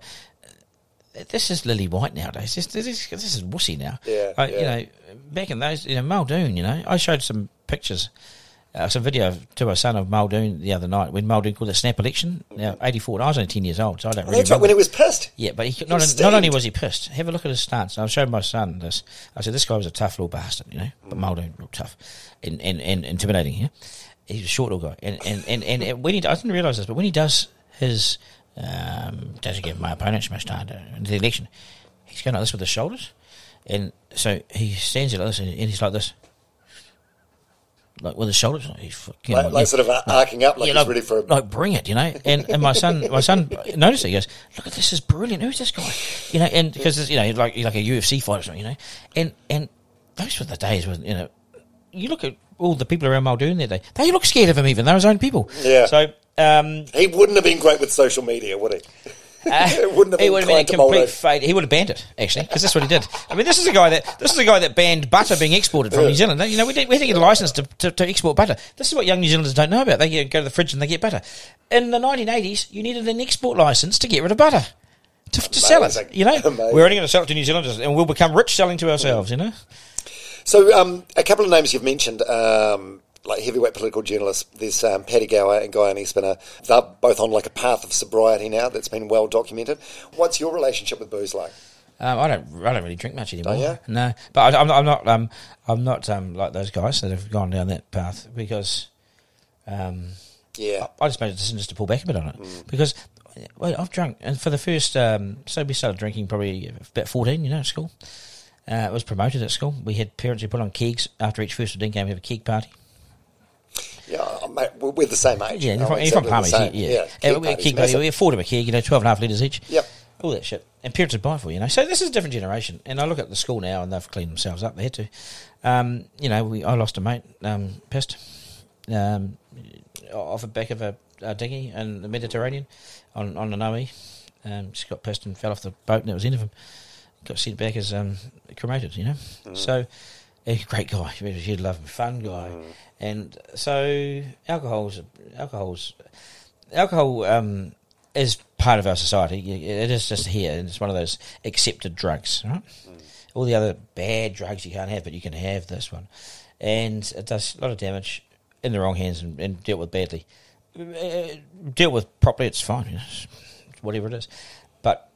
I'd get, I'd drink far too much as a coping mechanism. Sometimes I would turn up to functions and I felt uncomfortable being there without drinking. I had to drink. I had to have a drink or two in my hands, you know. I think a lot of people are like that. So that's why they call it a social lubricant. Yeah, so that's what I'd be like. And uh, but nowadays, um, if I turn out, oh, no, I'm all right. I'm driving. Like, I don't want to get DIC. You know, Mm. it gives, gives the company mo. You know, so I'll say no thanks. And, oh, what's wrong with you, mate? And my mum's a hard shot. Why don't you have a drink with me? Well, I'm about to drive to Northland, mum, and if I have one, I might have two, and then you know. I don't want that report that says he died with alcohol. You know, so Yeah. so I'm just a lot more careful now. You know, I don't. It, it is so easy to get an Uber or get a cab if you're drinking. You know, or not drink at all because I'm driving and I've got work in the morning or whatever. And, you know, I don't need to drink anymore. It used to be for me an enabler. It used to be part of really part of who we are, especially coming out of the rugby community and mm. everything. But I look at I look at alcohol now and I largely just turn my nose over it. You know? Yeah, I think that people are getting a lot more accepting um, for the most part. If you say you're not drinking, rather than shame you about it. Although I was doing emceeing a thing in Wellington a couple of weeks ago, and uh, I was at the table with one of the organisers. So I, I was there working. It was their staff awards, and uh, one of the organisers he said, "Oh, you're drinking tonight?" And I'm like, um, as he handed me a beer, and I'm like, "Sure." He goes, "Good man." Good man, yeah. I, I got taken to the tennis by Heineken, and um, uh, they only served me light beer. The, the new, the new zero Heineken. This was Oh, a few the years 0.0. ago. Yeah, That's yeah. great, by the way. It Wasn't tastes it? and, I, and I, oh, and I tell you what, I missed so much of the tennis because I was in the toilet all night. I, I think I ended Doing up lines. what? I, I ended up having. I was in the toilet all night having a piss, and, and, and, and I, I had something like fourteen of these zero Heinekens all afternoon. eh? And I was just 14, pissing all afternoon, and I missed most of the tennis. Yeah. Um, and but then drove home. Yeah. now is that alcohol? Could you give your kid that? I mean, what's the what's the deal? Well, you know, kids can't buy it at the supermarket. but it's zero alcohol. yeah, I know. I know. It's basically a soft drink. I tell you what, I go straight through you though. Yeah. So let, us get on to your dad. Talk about your dad. So, Yeah. so he died at the age of sixty-two, cancer. Yeah, he had um so So you were how old? Late thirties, mid thirties. thirty seven, I think. Yeah. yeah, something like that. How was that? Were you, were you guys close? Yeah, yeah, really close. Yeah. Dad, dad, dad was um, yeah, um, he was a he was a tough, strong guy growing up. You know, he was always to me big, a big, strong guy. Um, he, he was he was um, he always did the right thing by mum. You know, he was a very loyal uh, father. Uh, we went to Eden Park our whole life. We had season tickets. You know, everything was revolved around rugby. He was a big rugby guy. So I played rugby in my life, and he, but he was also um, he was deeply supportive. You know, he would always he'd always be there. And I knew if my dad wasn't there, I wouldn't play that well. Or but he'd be at everything. You know, he was a present. You know. And they, and they, were, And he they, were, they were married right to the end. Yeah, uh, oh yeah, they were Yeah. still together, um, uh, forty-four years married. Um, they were just they were such a tight, tight, you know. and Dad was really well liked by all my mates. You know, they, yeah, he's he's like, and he was one of the boys, but he was also but still their father. So he was uh, you know one of the boys, but not. Yeah. You know, he'd come down. He came down here the the, the Lions tour in two thousand five. You know, he had some mates. Mates with me. He had some mates down from Northland for the weekend. So the Lions tour, two thousand five. Big Dad came down from. They were living in Toto. He came down, and he stayed with me. And you know, we we we, we got really you know Uh, too much alcohol and great bloody weekend. And he, the Sunday morning he's heading back to mum, you see. So he gets up really early. I saw that he's all, all dressed and he stinks of alcohol. He's all dressed up really. You know, uh, nothing happened this weekend. I'm back back to mum. and you know he got home and mum said he stunk. Eh? I came off the plane and everything. He had a great time. I I did a lot of stuff with dad and. Um, I just wish that he was was able to enjoy a retirement that he was denied by cancer. You know, he'd worked hard, saved hard, and and had you know financially was really you know set set up and he didn't get to enjoy it. You know, mm. he, you know, I'd, I'd like to be out there fishing with him now, and just chatting to him about shit that's gone on in the last year. He's missed all the. He saw all this me on the way up. He never saw the shit that happened in the last ten years. You know, is that kind of good? I mean, uh, obviously it's not good having having your mate here um, and your dad, but he, at least he didn't get to. Because it would have been stressful for him to see you going through the stuff you've been through. Mum's had to take it all. Yeah, so mum, yeah. mum, mum's had to take take it for both of them. Um, he he I, I miss him because he would have, would have given me good advice. And as much as I love mum, and she, it's not bloke's advice; it's mum's advice. Mm. And, and maybe I'm a bit dismissive sometimes of mum's advice. And maybe, no, I'm, I, maybe I, I'm very I, sorry for that. I see exactly. I, I, don't know. I suppose as a, as a son, you want to like protect your mum, yeah. whereas your dad, you, you know, I, I don't want to tell mum stuff. You know, I Yeah. tell mum stuff, and it really upsets her, and, and she gets down about it. You know, and I don't want to. I don't want that. Whereas dad would be. I don't know. I, don't- I miss him. I miss a man's advice in my life. You know, I miss Mm. dad's advice because I've with all the tougher stuff that I've been through. He hasn't been there to, um, and he'd hate not being there for it. You know, but I just wish I'd been able to bounce some stuff off him, and I might have done something differently. You know, but Have you got anyone like that in your life now? You, uh, you, you know, you I've got great mates. Yeah, I've got, Yeah. yeah, heaps, heaps of lads. But um, they, yeah, they've been very loyal. I've got loyal friendships. You know? Yeah. yeah. Um, and um, um, I've got a couple of guys who are a bit older than me. Um, you know, sort of late fifties, early sixties, who've become like father figures. You know, yeah. um, especially up north. I've got to know lots of people. I've got to. I've got to know within this job. I've got to know some really amazing people, some really bad people, um, and no one's no one's all good or all bad though, are they? I should know. That's, that's why. I, that's why I said it, everything's grey. But you know, some of the some of the some of the worst bastards, you know, have committed terrible things. Some sometimes they're the first ones to maybe text you and they'll see something. and, Are you okay, mate? Um, I can only treat people. I can only I can only gauge people by how they treat me or how they treat my family or my kids. And some of the worst bastards who you we might think, oh, they're, they're terrible people, have been nothing but supportive, you know, and loyal, and you know. Oh, that's the thing. You've got to take people how you find them. I I always do. Yeah, Yeah, yeah, yeah. yeah. You know, um, yeah. So, um, you, you're back to your dad. So, um, h- how long was he ill for?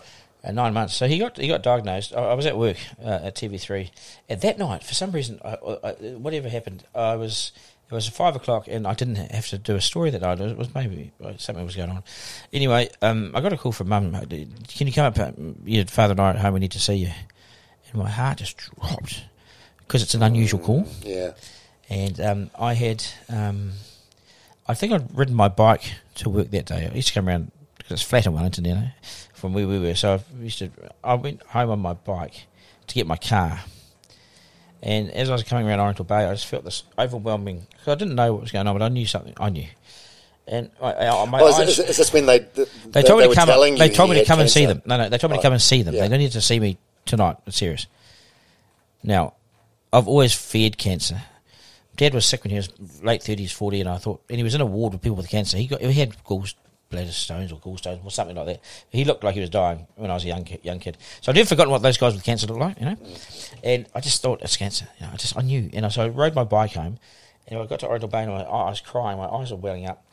And I couldn't see the road. And I went, I drove, I rode my bike and all the way home back to Miramar.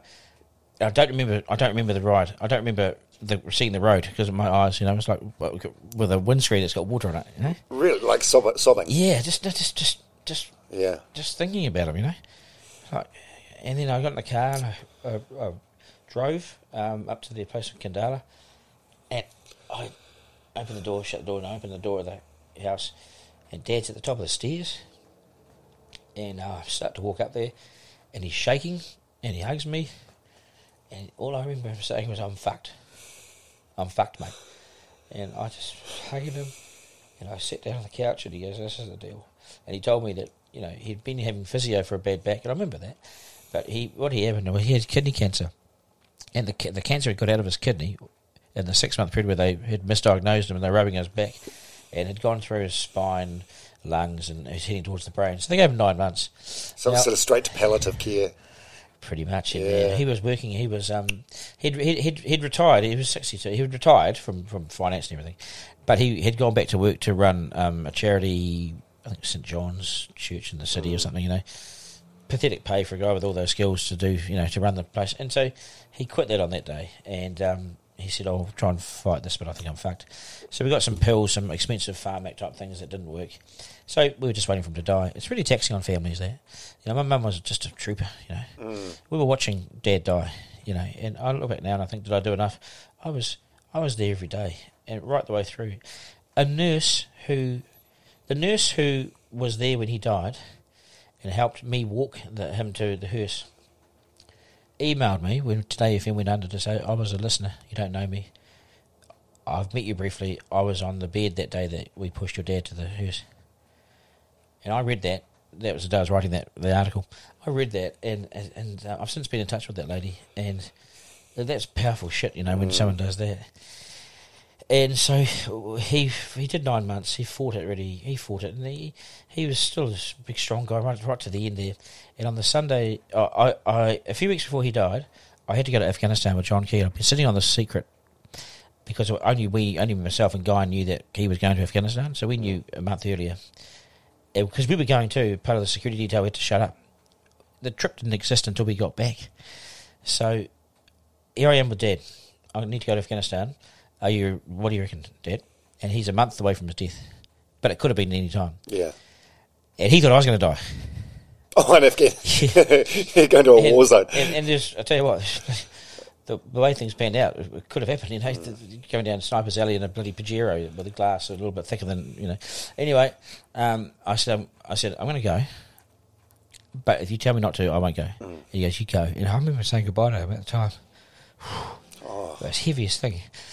He went to Afghanistan, did all that, and came back, and because I couldn't bring them because we're not, we weren't, we weren't, we weren't allowed to.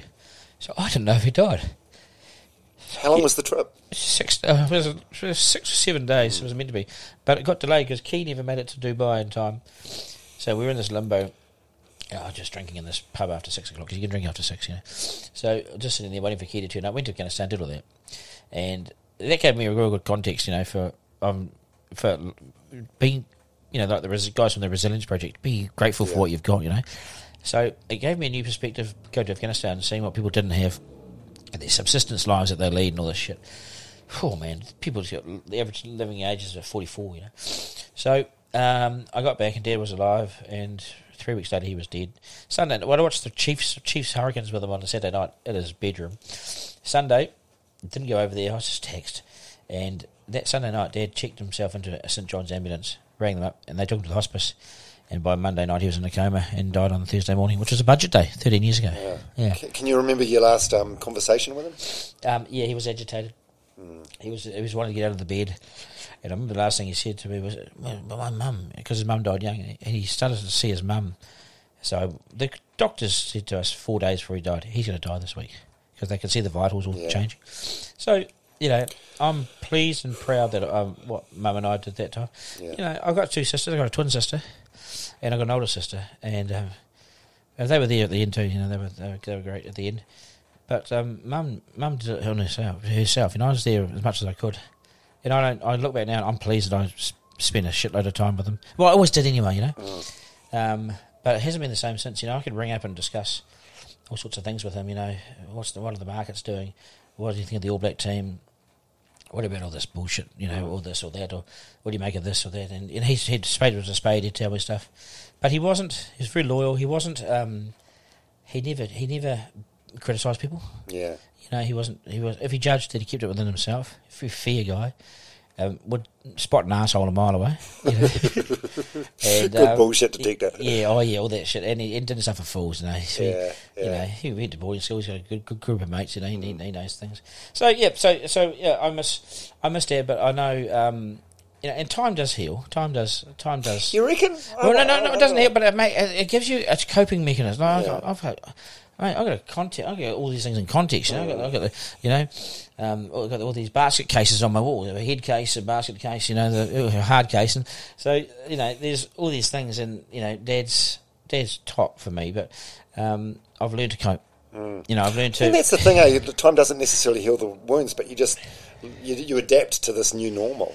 You, you, Uh, but you, you- have to. But it leaves a fucking hole. There's a massive hole, but you have to walk through it, Hmm. and you because the other option is not carrying on. You have to walk through it. You have to carry on. You got, you got I got my own kids, Hmm. um, so I, I look back with pride with my relationship with him now, and I wish you know he will never know what, what I what I did. Um, he'll know what, what I was heading to, but he won't know how Yeah. how it ended. Yeah. Um, I'm not a big, I'm not a religious guy, and I'm not a big after afterlife sort of guy. Um, but I had this dream once that he was a, he was a, um, he came back as a, as a, um, what do you call them? An angel? no, no, no, definitely not an angel. Ghost? no, he got caned far too much at St Kitts College for that. And he came back as a fantail, I think it was. It was a Pīwakawaka or something. Oh, what, I, I, yeah, Yeah. yeah. Isn't there something? Um, there's something about that, no? Yeah, Spirit I'm sure there is. And every time I'd be at the back of my house, especially late at night, don't, don't- ask me what I was doing late at night outside the back of my house, but there would be, when I left the house that last day before I sold it, I was out there just putting something back, and in the tree was this pīwakawaka, this little fantail, at night. They usually, I don't know if they've ever seen it at night, and it flew around me and then flew off. I thought, I, mean, oh, this, this is, I don't, don't, don't think I'm loopy, but to me that was just a sign off, you know. No, I'm sure it's a it's a Māori legend or something, isn't it? Yeah, I don't know. If Fantastic. I Dad, don't Dad know. wasn't strong on the Māori Legend stuff, so I don't know. he was brought up in a It may he, some Duncan, it's me. Oi! he, he was brought up in a different era. yeah. Oh, do do you think he'd be proud of you though, of, of the man you are and the man you've become? Yeah, because I look, I look at my son, and if I, if my son, um, because something's out of your control as well, you know, Yeah. like, you know, marriage breakups happen, you know, Yeah. like fifty percent, you know, fifty percent fail. Um, shit happens, you know. Um, it's how you deal with it and how you recover and how you move on. Is, is Mm. was always Dad's philosophy. So yeah, I think he'd be. I hopefully, hopefully he'd be proud of me, um, and um, content in the knowledge that you know, I'm I'm okay. You know, I'm still alive. I haven't done anything. I, I, I, you know, I haven't I haven't been so bad that I'm I'm in jail, or I haven't, you know, I haven't, you know, yeah, I've done lots of things wrong, but we all do things wrong because we're human beings. So I'm still here, and I, I'm still working, and you know, I've had a really privileged life and really privileged career. Um, and I've been to 90 countries, I've met ministers and presidents, and I've covered all that stuff, had every job under the sun, and I'm grateful and thankful for, for people who've given me those jobs. I've, I've hopefully I've, I've done the right thing by them and worked hard and achieved things you know, we all we've all won awards and things over the years, and that, that, that's that they're nice to win, but um, it's the people that you've that you've worked with and the, the people that you've done the stories on and your family and all that that matter. You know, like for me, all that matters for me is my kids. You know, um, and they're navigating a fucking strange world. You know, they're navigating a tough world. Really tough world, you know. They, they, my son doesn't watch TV or listen to the radio because it's all done on this, you know. It's all oh, on done a phone, yeah, it's like all on a device. TikTok and YouTube and whatnot. Mate, he's a TikTok. He's a TikTok man. You know, he's he's, he's Mr. TikTok. You know, he goes. He'll, he'll walk, walk down the street. Yo, mate, yo. He sees someone on TikTok. You know, I'm like, the fuck's this dude? You know? Oh yes, it's it's its own sort of culture and Oh yeah, but it's dangerous as hell Yeah. because you know, I don't want them to think that life is life and relationships is through the lens of TikTok. You know, like just he's smart enough to park it. You know, but life's about you know going and playing footy or going fishing or doing ballet or whatever. You know, having other outside events that don't be controlled by a device. You know. Also, just before you mentioned, um, you know, the uh, resilience project and uh, how there's, there's there's basically a lot of people in the world that are happier with a lot less. Yeah. Um, so if you look on Instagram, it's like um, you're comparing up because everyone's living their best Yeah, life. yeah. Um, but you're a lot happier if you just compare down and be grateful for the things that you do have, So, rather yeah, than the things that you don't. It's so important, you know. And I, I don't compare because I can't be fucked, you know. um, um, um, but you know, I used to think maybe material things were important, but not overly. So you know, all I want in life is um, uh, my kids to have the fullest, longest, happiest lives, you know, and get into healthy relationships. Like healthy relationships uh, and content relationships is really important for me now. You know, after failing on that front, so that's important because that's about the health of your child. You know, that's about their their, their happiness. So that's really important. Their money can't buy that. Um, judgment and being a good person can. Um, I'll be happy to be um, in the Hokianga and, and you know fishing every day with a small uh, small little house that you know is, that's that's warm and doesn't leak, and um, a four wheel drive out the front with a boat that um, that works and floats and doesn't kill me for the rest of my life. Idyllic. And, and, Yeah, and, and, and without any without any trouble, without any, any you know, uh, any, and if there are gang members down the road, which there are in Northland, um, how you going, mate? You know, uh, I don't get in your way, you don't get in mine. I'm not judging you because you're in a gang. You would have you would have had a shit life of growing up. I've, I know gangsters who've been sexually abused from the ages of four through to sixteen, and their fathers went to jail, and they came out of jail, and they still abused them. They, their lives were set in stone right from Mm. Yeah. there. I'm not going to judge them. We're, we're, too quick to, of course. Yeah, yeah. You, you- I mean, you don't you don't know what baggage anyone's carrying, do you? That's the thing. Um, just sorry, just going back to your dad stuff. Like, did you have any counselling or anything after that? Have you ever seen a therapist? Yeah, I have seen a Yeah. counsellor. Yeah, I saw a guy in, um, fucking funny. A guy in um, Uh, marriage counselling, right? Because our marriage was on the rocks, and I wanted to try and save it. Right. Yeah. And so she told me I need to go to counselling.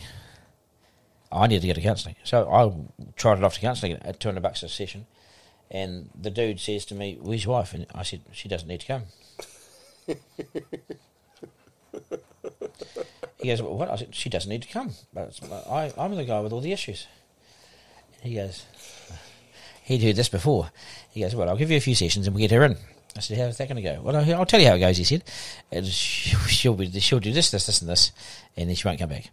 And she accused him of ripping us off or something, you know. Um, I really found him great. He compartmentalised these things. He took all my compartments off the shelf and broke them down. He drew all these graphics, and he was bloody great. Yeah. And I still drive past his house and think he was he. It's like when you. I, I did some boxing in Wellington. I trained for boxing, and once you train for boxing, you learn this your strength. You learn what a, what a punch can do, and so you respect that. And he gave me the tools and power of contentment and being comfortable that I had, had some help, mm. and everything he said would happen happened, and I was. If I hadn't had him, I would have thought that was strange. That you know, but he made it okay. Yeah. you know. So he was he was really really really really helpful. Yeah. Well, I think it's hard for guys our age to sort of open up, but it's a good thing to do. Mate, this wouldn't have happened years ago. Like, I've had a mate of mine who's a really good rugby player, played Super Rugby, played New Zealand Māori, and big, strong, strapping, handsome um, man, kids, wife, everything. All, from the outside, all looked good. He was suffering depression, the black dog. And I've had mates who have, who have, who have been pulled out of a car where they've tried to gas themselves. You know, we got to them in time. This guy came across one night to our house. I wondered why he just showed up like that. He said, just talk to me, Dunksy and he just wanted to talk all night. And he goes, well, what I'm telling you is I'm depressed. And I said, what do you mean? What's wrong with you, mate? You got, you got everything. And he goes, I'm depressed. Now, was it because he used to be uh, well, doing well in rugby and he no longer was? It was all these, all these, all these issues. And so all night I sat there with him, and by the end of the night, we'd finished talking. He was all this weight was off his shoulders, and he started getting the rotten fruit from my bowl and throwing it at me on the way out. So he was he, he but he needs that constant Yeah. constant chat time, and that's taxing. It's Yeah. time.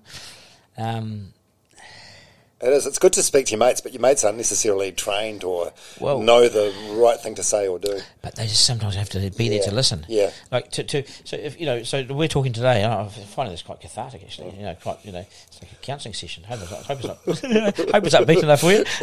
But, Oh, no, this it's been great. This I is real. the honesty. This is It real. is. This is, and I've said stuff today that um, that journalists and the newspapers have been trying to get out of me for Mm. for decades. But for some reason, I don't trust them, but I do trust you. You know, I appreciate It's that. It's disarming. You know, it's um, and we've we've got to know each other. You know, briefly over the years, turned up and tried to be ridiculous on, on the edge with you and over the years. Yeah. You know, during the politics when you guys show interest once every three years and stuff. and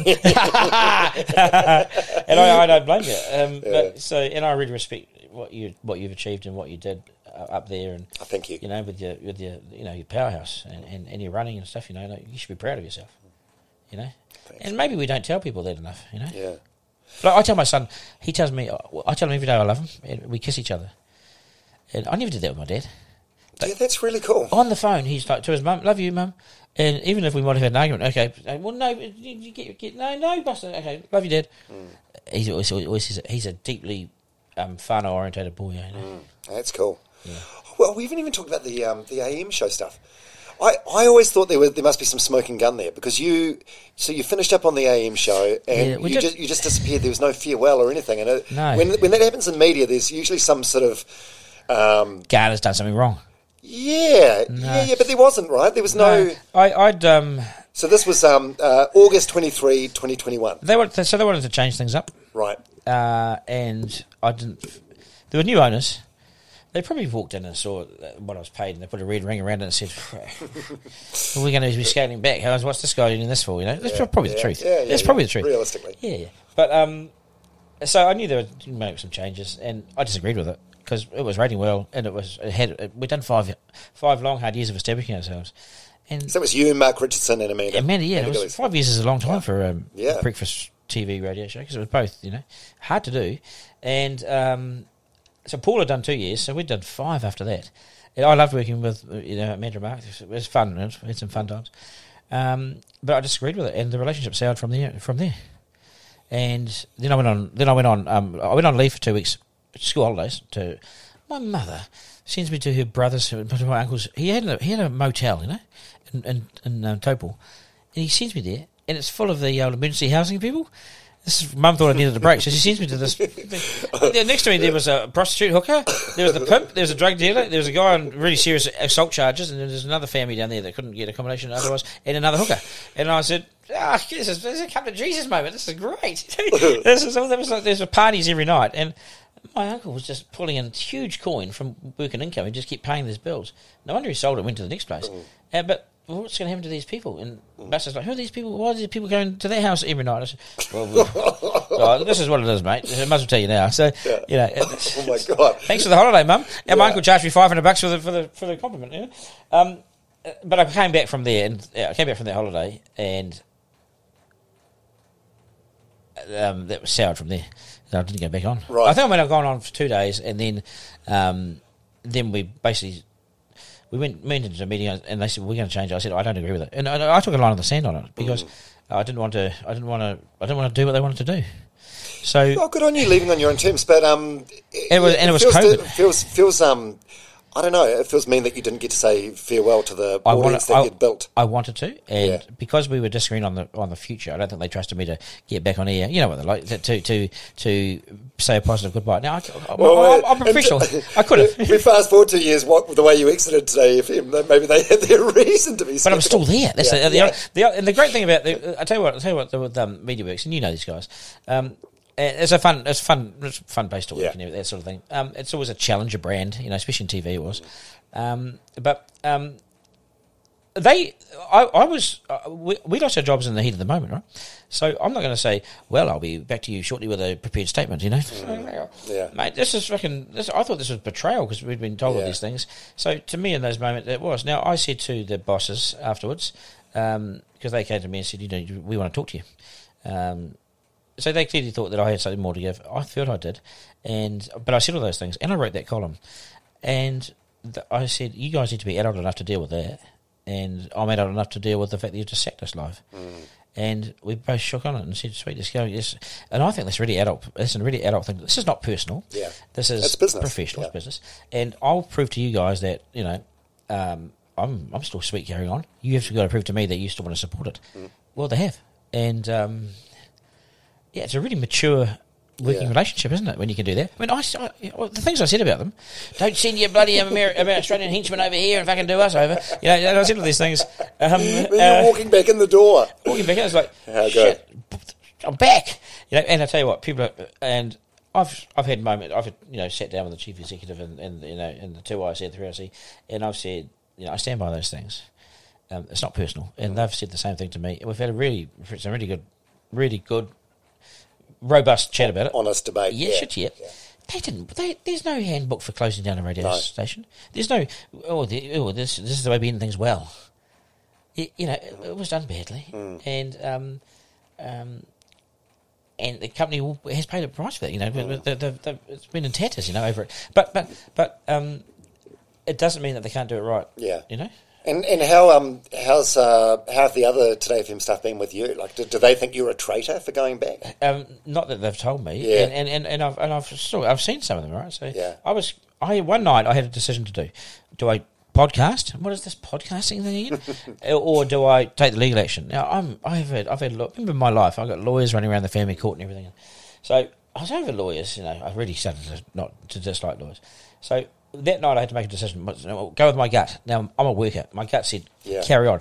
You have good enough relationships with all those guys, despite what you've already said because they need to face the fact of how they, they how it was presented to us too. You know, so they've got some shit to deal with. Oh yeah, they, they treated you guys badly. yeah, no so, so, so, so you know, I mean, I mean, and they ended up saying to me, "Oh Yeah. no, you were really unprofessional on your way out. Thanks." So, if that's professional, then then sweet. So we can oh, can we deal with that? They know that um, if I'm on your side, I'm on your side. Mm. You know, I'll go into the trenches for you, um, and I appreciate the opportunity. It's good to launch a podcast with support around you. Yeah. because I didn't know what I was doing. I still don't, but um, Oh, I'll tell, I'll tell you, as someone that has um, done it on his on its on, on his own, it's um it's it's it's it's scary and it's lonely and it's um and it's hard and there's there's I've, I've got some help and support now, but uh, there, there's no one to celebrate the wins with. You have a yeah, good win Hey, Friday night drinks. So what are you doing? yeah. Maybe it's Friday afternoon, but, but you know what I mean. Like, Yeah. although I'm not big on office camaraderie, I think it's all bu- bullshit, really. you know, but yeah. but but um, uh, your wins are. You know, you will know when your wins. You know, you look at your numbers or whatever, and you cannot hide in a podcast. Yeah. the numbers do not lie because the numbers they will tell you who's who's um, listening, where they are, when they're there, Mm. how many times they've been there, um, what country they're in, and like the metrics and the, the dashboard and the data is fucking yeah, brilliant. I love it. it is it is honest. I love Like, it. You know, I've, I've, had, I've, I've had to stop getting obsessed with the numbers. Oh no, you got to stop that. Yeah, no, I used to be like that on social media, but I came off social media because I thought I was turning actually mentally ill by fighting people on social media. You know, if you if you say controversial stuff and you are uh, at the forefront of political journalism and everything, people are going to smash you all the time. Mm. I got sick of being smashed. You know, and wanted to sma- One guy I spent three hours responding to one day. I knew that was the end of me. I had to stop. Yeah. Well, you don't need it. Who are these people? That's They're fuckwits that live nobody in to their, you. fuckwits that live in their own little Yeah, barren. yeah. So, so, so, so, I don't, I don't engage. But I've got good people at MediaWorks doing all that social media Yeah. stuff, you know, and I'll jump on every now and then and send some messages. Um, uh, but I couldn't have, I couldn't. I'm, I'm not entrepreneurial, you know. Um, I'm, I'm not. Um, I don't know. I, I know how to do my business, my job, but do I know how to run the place and set it up from scratch? Mm. Like you, you've broken new ground. You've got a a neon you, sign you've got a with my neon name on. sign with your name on it, and it's and it's. I mean, what sort of what sort of bill do you get for that? You know, like it's at least fifteen hundred bucks plus power. You know, and it's cool. No, a company did it for free, which is very nice. That's- Um, but your, your, your podcast is going great. We've um, we've, we've talked for so long. How Um, long we talk for? Uh, almost an hour and a half now. Do you know? I feel like I've only talked about half my life. Yeah, I, we might have to get you back for a part two. Do you reckon? Um, we'll see how part one goes first. And if the numbers are no good, then we'll. yeah. So sitting um, s- oh no, that's something that I've stopped obsessing about the numbers so much because you have a, I have a good chat with someone, and it may not get the same numbers as. But you've got like shit a- out of me that that, that people that people. Oh, thank you. That people. uh, Oh, I trust you. Yeah. Um. uh, um. I don't know. I mean, is it because I I see a like-minded fifty-year-old opposite me, or a guy that will understand? You know, if I tell you I fell into the gutter on this issue, I look at you and you sort of nod at me like you. I, I joined you in the gutter. You know, Yeah. you know so so. what gutter were you in? Yeah, well, you're on the K Road, second to the left there. Yeah. So, But- so, but yeah, but oh, I've lived. Yeah, yeah. Oh, you have it. I think that's good. Um, just this is the longest chat we've ever had. You and I sitting down together. know, yeah. I, I wonder, have you? I mean, you're the same, similar age to me. So, when you're growing up in the seventies and the eighties, shit just wasn't diagnosed the way it is now. But do, do you think you're ADHD, or or on the on the spectrum somewhere? Do you think I am? Well, I, well, I, th- I think I am. I, I wonder if you are. Um, I- I don't I hope so. I- I, ho- I, ho- I, I mean, I hope I'm. I mean, I, speak fast. I'm. I'm. I'm I, uh, the, guys in the press gallery used to call me Ritalin boy. Uh, yeah, you like that? so, um, um, I think I we broke a fax machine over that because we, we put a scrum down and whoever won, you know, won the rights not to call me that. But um, um, I, I don't. I think. Um, well, did we diagnose me as narcissistic earlier on in the interview? yeah, oh, no, well, no, your ex-wife diagnosed you as narcissistic. Well, well she, but she, I think she we, put we, a herald cutting in front of me. we we both agreed that um, there's elements of narcissism and A lot of people, I think. Oh, me especially, yeah. But a woman, woman, uh, woman can be bad too. Like, Yeah. Mm. you know, woman can be really bad. You know, like, but um, um, what's what is ADHD? It's attention deficit disorder. Yeah, hyperactiv- hyper, hyperactivity disorder. My twin sister was probably more hyperactive than me. Mm. Yeah. Um, but I think I am. I'm an active relaxer. Mm. So to relax, I might grab my fishing rod at ten o'clock at night and go down to the harbour bridge and fish down there. And I find that really um, rewarding, and I find it really relaxing Mm. uh, to be doing stuff. You know, I, I, um, I, I don't, I don't, I sleep, but I sleep across my bed rather than up. And I don't, I don't hop in the sheets. I don't hop in because I'm, a- I'm a very warm person. So I just sleep. I, I sleep on top. You're of my running a hot temperature. Yeah, my, well, my mum said to me the other night, she came in and I, I zonked and I, I crashed out of my clothes with the head down. And she goes, I was across the bed. I said, I'm always like that. What's unusual about that? I just, I walk in and I crash across the bed, you know. But when you've been single for a few years, you can do that, though, you know. Yeah. Um, I wonder if you are. I like. I mean, there's tests. I hope so. I mean, te- I mean what does it mean, though? What does it mean? Well, that's the thing. There's tests you can do to find out, but I'm I'm, I'm not sure. But how, I can't how it would concentrate on me. Well, well, well, I don't want to be changed now. Yeah. You know, like if if it means I slow down and become, you know, uh, sort of more of a ponderous. You know, I don't want to be like that. Yeah, yeah. You know, you're only here once. Mm. Make your mark and go. How's um how's how's your health? Are you are you worried about dying? Um, like your you know your dad died painfully young. I know, I've always felt like I'm an ox, you know, like uh, uh, uh, except except except the other night, I'm, I'm um, um, I was um, we're, was, we're doing some tackling, me and my son, and he's he's just got um, he's he's a big boy, but he's just got taller and a bit leaner, and he's doing weights now, you know, and just gentle. Just growing into himself. Yeah, yeah, and um, so I notice, you know, on the field he's he's a good tough player, but whenever he takes me on, he toughens up even more. Like, like I'm not going to take out the old man. I'm like, okay, well, you know, what you know about me, pal? Is you know, I, you know, in my day I could I could do this too, and but I'm 50. And the other night he he we got this little little we went down to the Ponsonby rugby grounds, and in between the posts you run at me, and if you can get past me and score another post, then you know you win, and vice versa. So you know I'm running at him, and he runs at me. And he goes, "Can you tackle or not, Dad?" You know, because I go quite light on him. You know, I don't take his head off. Anyway, he challenged me to tackle him. So I went. I, I wanted to show him how to do. You know, he knows how to tackle properly. But so I went, went low. So I went in there, and God, he was like rock hard, solid bloody thighs, and you know when I hit him, and then oh, my neck just went. I heard this. I, I heard this. I heard this compression, compression, and it went like this. And I said, "Oh shit!" And he goes, and he's very caring. He goes, "Oh, what, what, what did I do?" And I said, "Well, don't fall on me for a start," which he did. And I just, I just said, "Oh," and then I realised, shit. And the last couple of days, I've been rubbing, um, you know, um, Like deep heat or all that shit. I've got about three or four different, and I've even got the spray one that you know puts it out of misery. So I'm just a bit stiff in the neck. but I've realised, you know, for some something happened in the 40s. Men in their 40s have to watch it. Lots of stuff happened to me in my 40s. You know, I I used to be able to run, and then suddenly I got then suddenly I struggled to. Um, you know, your legs become tight and sore, and because I played rugby for quite, quite some time, and and you know enjoyed the confrontation of it all Yeah. now everything hurts. You know, I've got. Um, I don't know what Richard McCaw's like because I mean he played top rugby. I, I He, played. he you know. seems like he's in great nick though. I know, but he's cycling well, he's just kept busy. Yeah. He's kept running, and you got to keep moving. Yeah. So um, I've I've cycled. I've I've run a half marathon. Um, uh, I do a lot of fishing, and so I do. lot- I always try and be hunting physical. You know. Yeah. Um, but I could be healthier. Yeah. Yeah. Um, how, how close um, do you think you are now to being the person that you want to be? Do you feel like you're there? No, I'm not there yet. No, Yeah. No, no, no, I'm not there. I've got, got, got plenty to do yet. I Um, think that's good. That, if anyone says, if you ask someone that question, they go, "I'm there now." are you a wanker? It's like, yeah, yeah, yeah. I don't think I'll ever get there. I think I think you've got to be constantly changing, right? you only ever get there in your own mind. Yeah. But you never get there properly. Um, What do you What do you think your big work ons are? do you know? Um, uh, uh, getting a house and settling down, settling down again. You know, settling yeah, down. You know, yeah. I want to. You know, I, I I need to. I need to. I want to. It's, just, you know, it's, you need a place to Yeah. call you, uh, your pad. But my that my calling's up north. Mm. Um, it's where my, f- a lot of my friends. Hard though with the the career you do because everything is Auckland based, right? But doesn't have to be anymore? Like what, Uh, what yeah, we're doing, true, what true. we're doing here in central. You know, you are you're, you're as central Auckland Yep. as you can be, right? What's stopping you doing this in um, Eketāhuna? Yeah, it's true. Actually, yeah, yeah. Sorry, I, I, I take that back. Paul Holmes didn't he do the last couple of years of his ZB show from his house in Hawke's Bay? Yeah, and a lot of lot of lot of guys do that. Um, but um, the bosses just like you, so they can see, you know, tell you how much of a pay cut you're about to take, you know. But um, um, also, you have to like life is um, as a marathon. Uh, you know, it's Not a sprint, yeah. It's not a sprint. If you sprint, you die.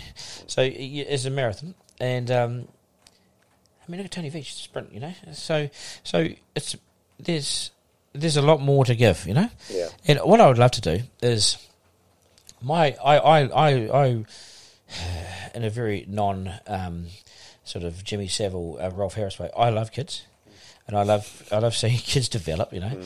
and so I've had a lot to do with Buster's friends over the years who've sort of come into the house and been there all weekend, every weekend. You know, they're from big families, rugby league guys. So you know, I've provided and helped them, help parent them. You know, they a lot of the families call me the white dad. You know, because I take these kids on, and and I get enormous joy in um in like a lot of kids that you know haven't got the means to or the resources, Yeah. the families taking them on and doing it. And I would love to one day be able to um, have this huge pot of money, which um, I oversaw, which I allocated to um, talent that I could I could identify in the Yeah. community and and put them on the path to success. I, I, that would be my that would be my dream job. Like a mentor or a big buddy sort of thing. Yeah, yeah, just like a like a, like a, head of a, a trust Right. that um that um would identify kids and um bring them through. You know, because some of my mates have played really top level sport, and and uh, like I've learned a lot off them about um sporting success and what's necessary, and you know the, psych- the psychology of it all and everything, and and uh, and I played enough sport to also to put it all into context. There's some amazing talent out there that is just not harnessed. Yeah. Uh, there's a lot of kids that make it in the first 10 years who are never going to carry on because they're going to bomb out. The, Yeah. f- physically and mentally, they, they don't have it. They made all the rep teams at 10 and 11 with the dad was the coach or something. Mm. But these other kids that, that sit in these, all these pockets around New Zealand, which their talent goes to waste. You know, I'd love to be able to just be a small part of a solution around something like that. It'll probably never happen, but um, it would be exciting. Yeah, yeah, well, it would be. It would be. And uh, if you're thinking about it, I, I don't know. I sort of think manifesting does sort of work in a way. If I, you're visual, it, visualize. I used to yeah. Mm. visualize when I played rugby. I used to visualize what, what, what we could do that day, and sometimes it, it happened. It worked. I know. I know, especially of one child, one kid, Buster's a mate and his age. Now, yeah, look, most kids don't make it. Okay, it's top sport. You know, um, you go to school. Out of all these people here, none of you will be All Blacks. You know, you need to understand this. Mm. Yeah. They all want to be, so you don't tell them the truth.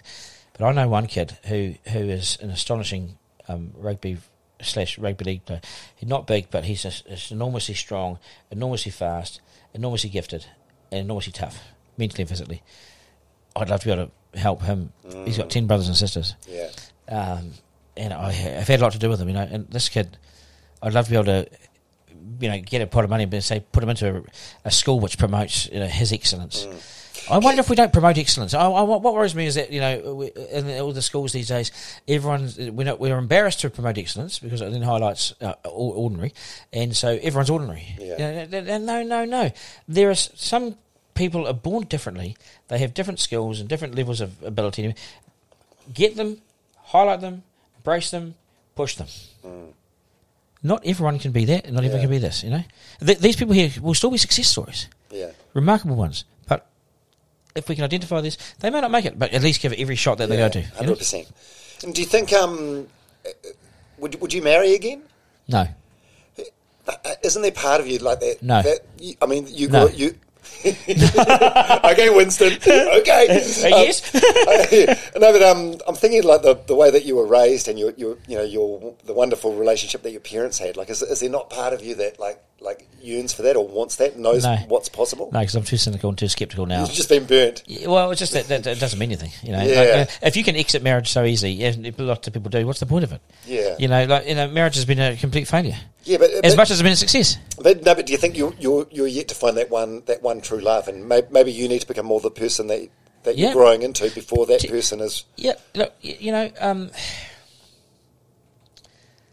and I haven't been looking, so you know, but I have started thinking about this, and, and the lead up to speaking with you today, I actually asked myself that question last night. Strangely, is there is there, and there's no one really at the moment, you know that. I haven't put myself out there, and I'm Yeah, not, not interested. you're not on any of the apps.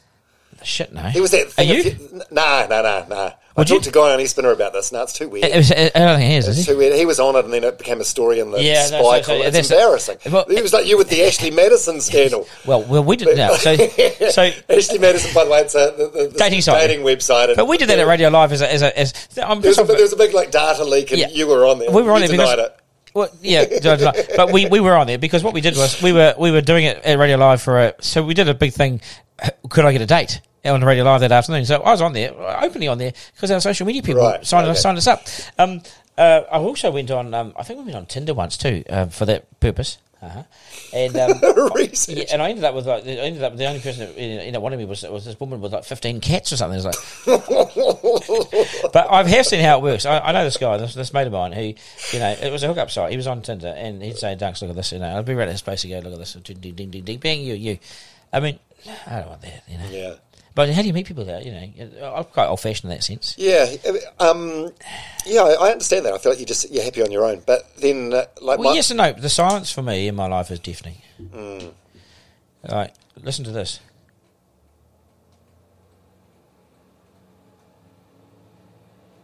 That's deafening, Yeah. you know. Like, so if I want to drop my son off to his mum, I might be driving back to home, and so I had this house, and it was dark, and then it was empty, and the girls were, you know, they're, they're older now, like 21, 19. They're- they're- One's in, tell my youngest daughter's in Wanganui, she's living her life. My 21 year old's at university, going to do honours and things. So, you know, they're, they, they're, mm. they're away. But it's deafening. yeah, You know, I, I, and maybe I am ADHD. Maybe I need people around me. I need mm. something. because there's a, there's a difference between being alone and being lonely. Like being Totally. lonely is terrible. Being alone is fine. I, I love being alone. Yeah, I hate being lonely. yeah. Uh, Oh, But I, look, I love being alone. there's some stats that say like, like loneliness is a, like a bigger killer than cigarettes. Um, well, no one's smoking anymore, so um, you can you can vape and still be lonely. Yeah, but you know, loneliness is a killer. You know, Yeah. and my mum has been lonely at times in the last thirteen years when Dad has been there. And she Yeah. said the greatest thing about me going to live with her was that she can hear the noise in the house again. Yeah, You know, and she's right beside a school, Greyland School, and I will hear her. I'll, I will hear all these kids. So I'll go. I'll go home shortly, and I'll uh, jump on my computer and do some work. I'll hear the kids playing. It's joyful, and it's it's, it's a great filler, you know. So that's been good, for mum. That noise next door. Yeah. But when it's not there, my mum can fall into a little hole, you know. So Yeah. so. Uh, so, so in many ways, um, it's good to be going home too because I'm, I'm doing something for mum. yeah. Even though she's doing everything for me, I'm doing something for her. You know. Well, you're helping each helping each other, and I think that's that's a good thing. Being a you know that's what families for, eh? And friends to lean on. Well, when you families are families. Families like your best mates, they should always have the couch available for you, and they should always Yeah. be there. You know, and um, they'll they'll protect you when you're most vulnerable. They won't judge you, and um, my mum's like that. You know, she's at the door. I, I I need help. Mum opens the door and sit down. There we go. We'll sort this out. You're you're safe now. You know. Mm. Yeah. That's how I feel at mums. With all this Oh, turmoil and change, eh? Yeah, how, it's it's peace. It's a serene it's, place. It's content. Yeah, Yeah, yeah. I'll. I'll put on. I'll put on Sky TV or whatever. So watch some footy and so this is yeah, okay. This is familiar again. Yeah. You know, um, because the turmoil of you know lawyers don't care about your marriage breakup. They they just want someone to rinse you. yeah, That's fucking brutal. You Yeah. know, I wanted to take the other lawyer out. You know, I was fucking threatening all sorts of things in my head. You know, just settle this fucking thing. Just settle it. Stop asking stupid questions and cost me another grand. Just settle now. It's taken us six weeks to, to which we could have done six weeks ago. Fuck's sake. that's rough. Anyway, I'm not better and twisted. I'm, Yeah. I'm over it. I'm fine. I, I, I can I can I can tell it's taken its toll on you though, and I'm not surprised. It's an ex, it's an exhausting thing to It go really through. is, It's eh? tiring. Yeah, yeah. You know, it, it, it is, and you know, sometimes you just don't want to talk about it. Um, sometimes I'll be really angry with my mum. She was say, "When's it going to end?" I'm like, "Mum, you told me to get a good lawyer." So, you know, so- great lawyers just drag it on. You know, they're, Yeah. they're, they're, you know, they're off overseas for six weeks shortly. know. How long have we spoken for? Uh, it's been an hour forty. Well, Is that well, is that one of your longest ones? Yeah, it's up there, uh, up there. But I, I appreciate it. I feel like we're just we're going to have to wrap it up now. But I feel like we're just scratching the surface. We really There's are. so much more to chat about with you. I've, Is this a genuine podcast length? Because mine are about forty-five minutes. yeah, it, it depends. Some of them are like under an hour. Some of them you go up near two hours. Fuck, it's a long time, isn't it? But it is. It's it's it's fun though, and I, I, I the sort of feedback I get from people is like they say it's like eavesdropping in on a, on a private conversation, and I love that sort of tone. Do you know what? The best podcasts are if someone else is in that room and you don't realise they're there. So that's the listener. Yeah, and we just yarned. And you know, we've got it, we've we've known each other a little bit over the years. So g'day, and mm. yeah, you know, but this is the longest I've sat with someone and, and spoken to Yeah. them. It's like a, a free counselling session. I- Do you think I'm a, I'm a strange guy? I- Do you think I'm, I'm a complex, strange, weird? yes, yes, you are. Yeah. Com- I wouldn't say weird. I'd say I'd say um, complex though. But I think um, I think I am too. I think a lot of people are. Yeah, I think you are. I Um, think you have to embrace it. you're a lad from the provinces that came to the city and had a great time. And you're a very talented guy, and, and, and you've done well.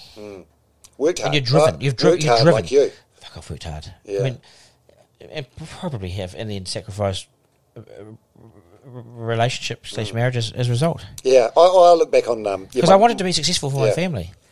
It's the same, exactly the same with me and JJ. I, I feel like I I worked hard on my career or our career, but not hard on the relationship. And then uh, if you don't water something, it doesn't grow. And, and, and that's so important. Mm. You know, how many people lift the lid and work on the um, engine of the relationship? They don't. They expect it just to be good all the Mm. Yeah. time. It it wears thin. Yeah. You lose respect. Something happens. It's over. Yeah, You cannot share uh, the lounge, the bedroom, the the, the, house with anymore with someone who who's done something to you or crossed you or disrespected you so many times. The, the tire, the tread on the tire gets them. Mm. You know. but you, see, this is why I think you could have another relationship. Like you've learned all this stuff, you learn so much, and then um, you take that forward with you. So maybe that one true love. Maybe maybe I am looking for that, but maybe I'm so weary and so battle hardened Yeah, yeah. that uh, any anything on anything that any, when I come across that shows any exhibits any signs of you know alarm bells. In the past, I've said I'll work on that and I'll marry them. Now I'm like fuck off. Yeah, You know what I mean? You can't change someone. Yeah, Um, I, I believe that um, you can't change someone. No, you are who you are. But especially men, like we should probably only be let out when we're forty. You know, lock us up in a Mariah till we're forty, then let us out under supervision until we're fifty, and then let us go and do it now. But even then, we- we'd have all, we'd, we'd be wanting to release and pop. You know, do you think do you think all the naughty and bad stuff is out of you? Um, No, yeah. you shut up. I'm, um, I'm, I'm, I'm pretty calm these days. I, I've still got, in, like, um, I think I'm a good person now, but I've still got some inner demons. do you think you weren't a good person? I, I know I always have been, but I'm, just, I'm not overly kind to myself. I'm very hard on myself. Ah, see, then you got to stop that. Yeah. You're beating yourself up, right? Yeah, oh, my, my inner voice is terrible at times. I've got a mate terrible. like that. I'm a bully. Are you Catholic? yeah, Oh, there we go. raised Catholic. Yeah, well, that, that, that sums it up. My best mate, Catholic, um, has done some real bad shit in his life, and um, he would ring me. would- This is when he was allowed to ring me because my wife stopped him ringing. Um, he would ring and say, "Oh, badly with the basics, dunks." Yeah, I'm a terrible, I'm terrible, mate. You know, so and I say, no, you know, mate, he's just one of the lads. This, this, is, this is you. It's the Catholicism. You get the first. I blame that. But it's like because you, you, the Catholic guilt. Oh, the, Catholic the guilt guilt is real, mate. is very low. Catholic, yeah. it has to be. but Catholic guilt is real, you know. I- Yeah. And, and, and I, worry. I, I went to this. When I went to this party, you know, with all the all the boys, you know, just after we went under. Uh, most of the guys are from a Catholic school, you know. I was mates with lots of guys from different schools. This is Catholic boys, and um, that's a different breed, eh? Whereas, you know, we just, we just, you know, at, at, uh, with the Presbyterian boys, we just, oh yeah, we, we, fucked up. They would almost be in half denial and half trying to turn into success, and then they know they were bad. And It's all over the show, yeah. Yeah. All right, hey Anyway. Duncan Garner, it's been um, it's been wonderful, man. It's, I, I appreciate you coming around and um, having this conversation. I think um, the big takeaway from, from me from this chat is probably just what a good dad you are and how much how much love you have for your for your son in particular. I suppose that's uh, to do with um, the proximity and That's being a exactly sole right. caregiver. He's with me Yeah, a lot of yeah. times, so that, that's yeah. It doesn't mean I don't love the others. no, But no, no, no, no, not saying that. I I have done, and they've moved on to. I'm proud of what they're Yeah. doing now, but I've still got the care of this boy, you know. And uh, yeah. All right. Well, don't plan on uh, moving up north just yet, because I still I still feel like you've got a lot to offer. Maybe even that your your best career years are ahead of you if you want them to be. Well, you know, because I've learned so much from the past that maybe that maybe there is, and I'm excited. I actually am really excited about what, what, what I'm doing now, and and seeing what you're doing as well. As, you know, um, there's a shitload more to do. Yeah, one hundred percent. Best place to leave it, probably. Thanks, Duncan Garner. Thank you, Dom Harvey. Good on you, mate. Duncan Garner on Runners Only with Dom Harvey. Thank you very much for making it all the way through. I do hope you enjoyed this episode of the podcast. Just before we go, thanks once again to the Legends at Skin Institute for sponsoring this episode. Just this year alone, 6,000 of us here in New Zealand are going to be diagnosed with melanoma, and 300 of us will die from it. So getting skin checked is important. It's bloody easy as well because early detection can save your life. Skin Institute are the skin cancer experts. I went in a couple of weeks ago for my first ever full body check and I regret not doing it years ago. I was in and out in 20 minutes and it was covered by my health insurance and yours might very well be covered too. You can book an assessment online, skininstitute.co.nz, or phone 0800 Skin Doctor DR. That's 0800 754 637. You'll be doing yourself a favour, you'll be doing your family a favour, and also you'll be doing me a favour by supporting the legends that support this podcast. Skin Institute, thanks so much. All right, thanks very much for listening, and I do hope to see you next week on Runners Only with Dom Harvey. Planning for your next trip? Elevate your travel style with Quince. Quince has all the jet setting essentials you'll want for your next getaway, like European linen, premium luggage options, buttery soft Italian leather bags, and so much more. And it's all priced at 50 to 80% less than similar brands. Plus, Quince only works with factories that use safe and ethical manufacturing practices. Pack your bags with high-quality essentials you'll be wearing for vacations to come with Quince. Go to quince.com slash trip for free shipping and 365-day returns. Mom deserves the best, and there's no better place to shop for Mother's Day than Whole Foods Market. They're your destination for unbeatable savings, from premium gifts to show-stopping flowers and irresistible desserts. Start by saving 33% with Prime on all body care and candles. Then get a 15-stem bunch of tulips for just $9.99 each with Prime. Round out Mom's menu with festive rosé, irresistible berry chantilly cake, and more special treats. Come celebrate Mother's Day at Whole Foods Market. Imagine the softest sheets you've ever felt. Now imagine them getting even softer over time. That's what you'll feel with Boll and Branch's organic cotton sheets. In a recent customer survey, 96% replied that Bowl and Branch sheets get softer with every wash. Start getting your best night's sleep in these sheets that get softer and softer for years to come. Try their sheets with a 30-night guarantee. Plus, get 15% off your first order at bollandbranch.com. Code BUTTERY. Exclusions apply. See site for details.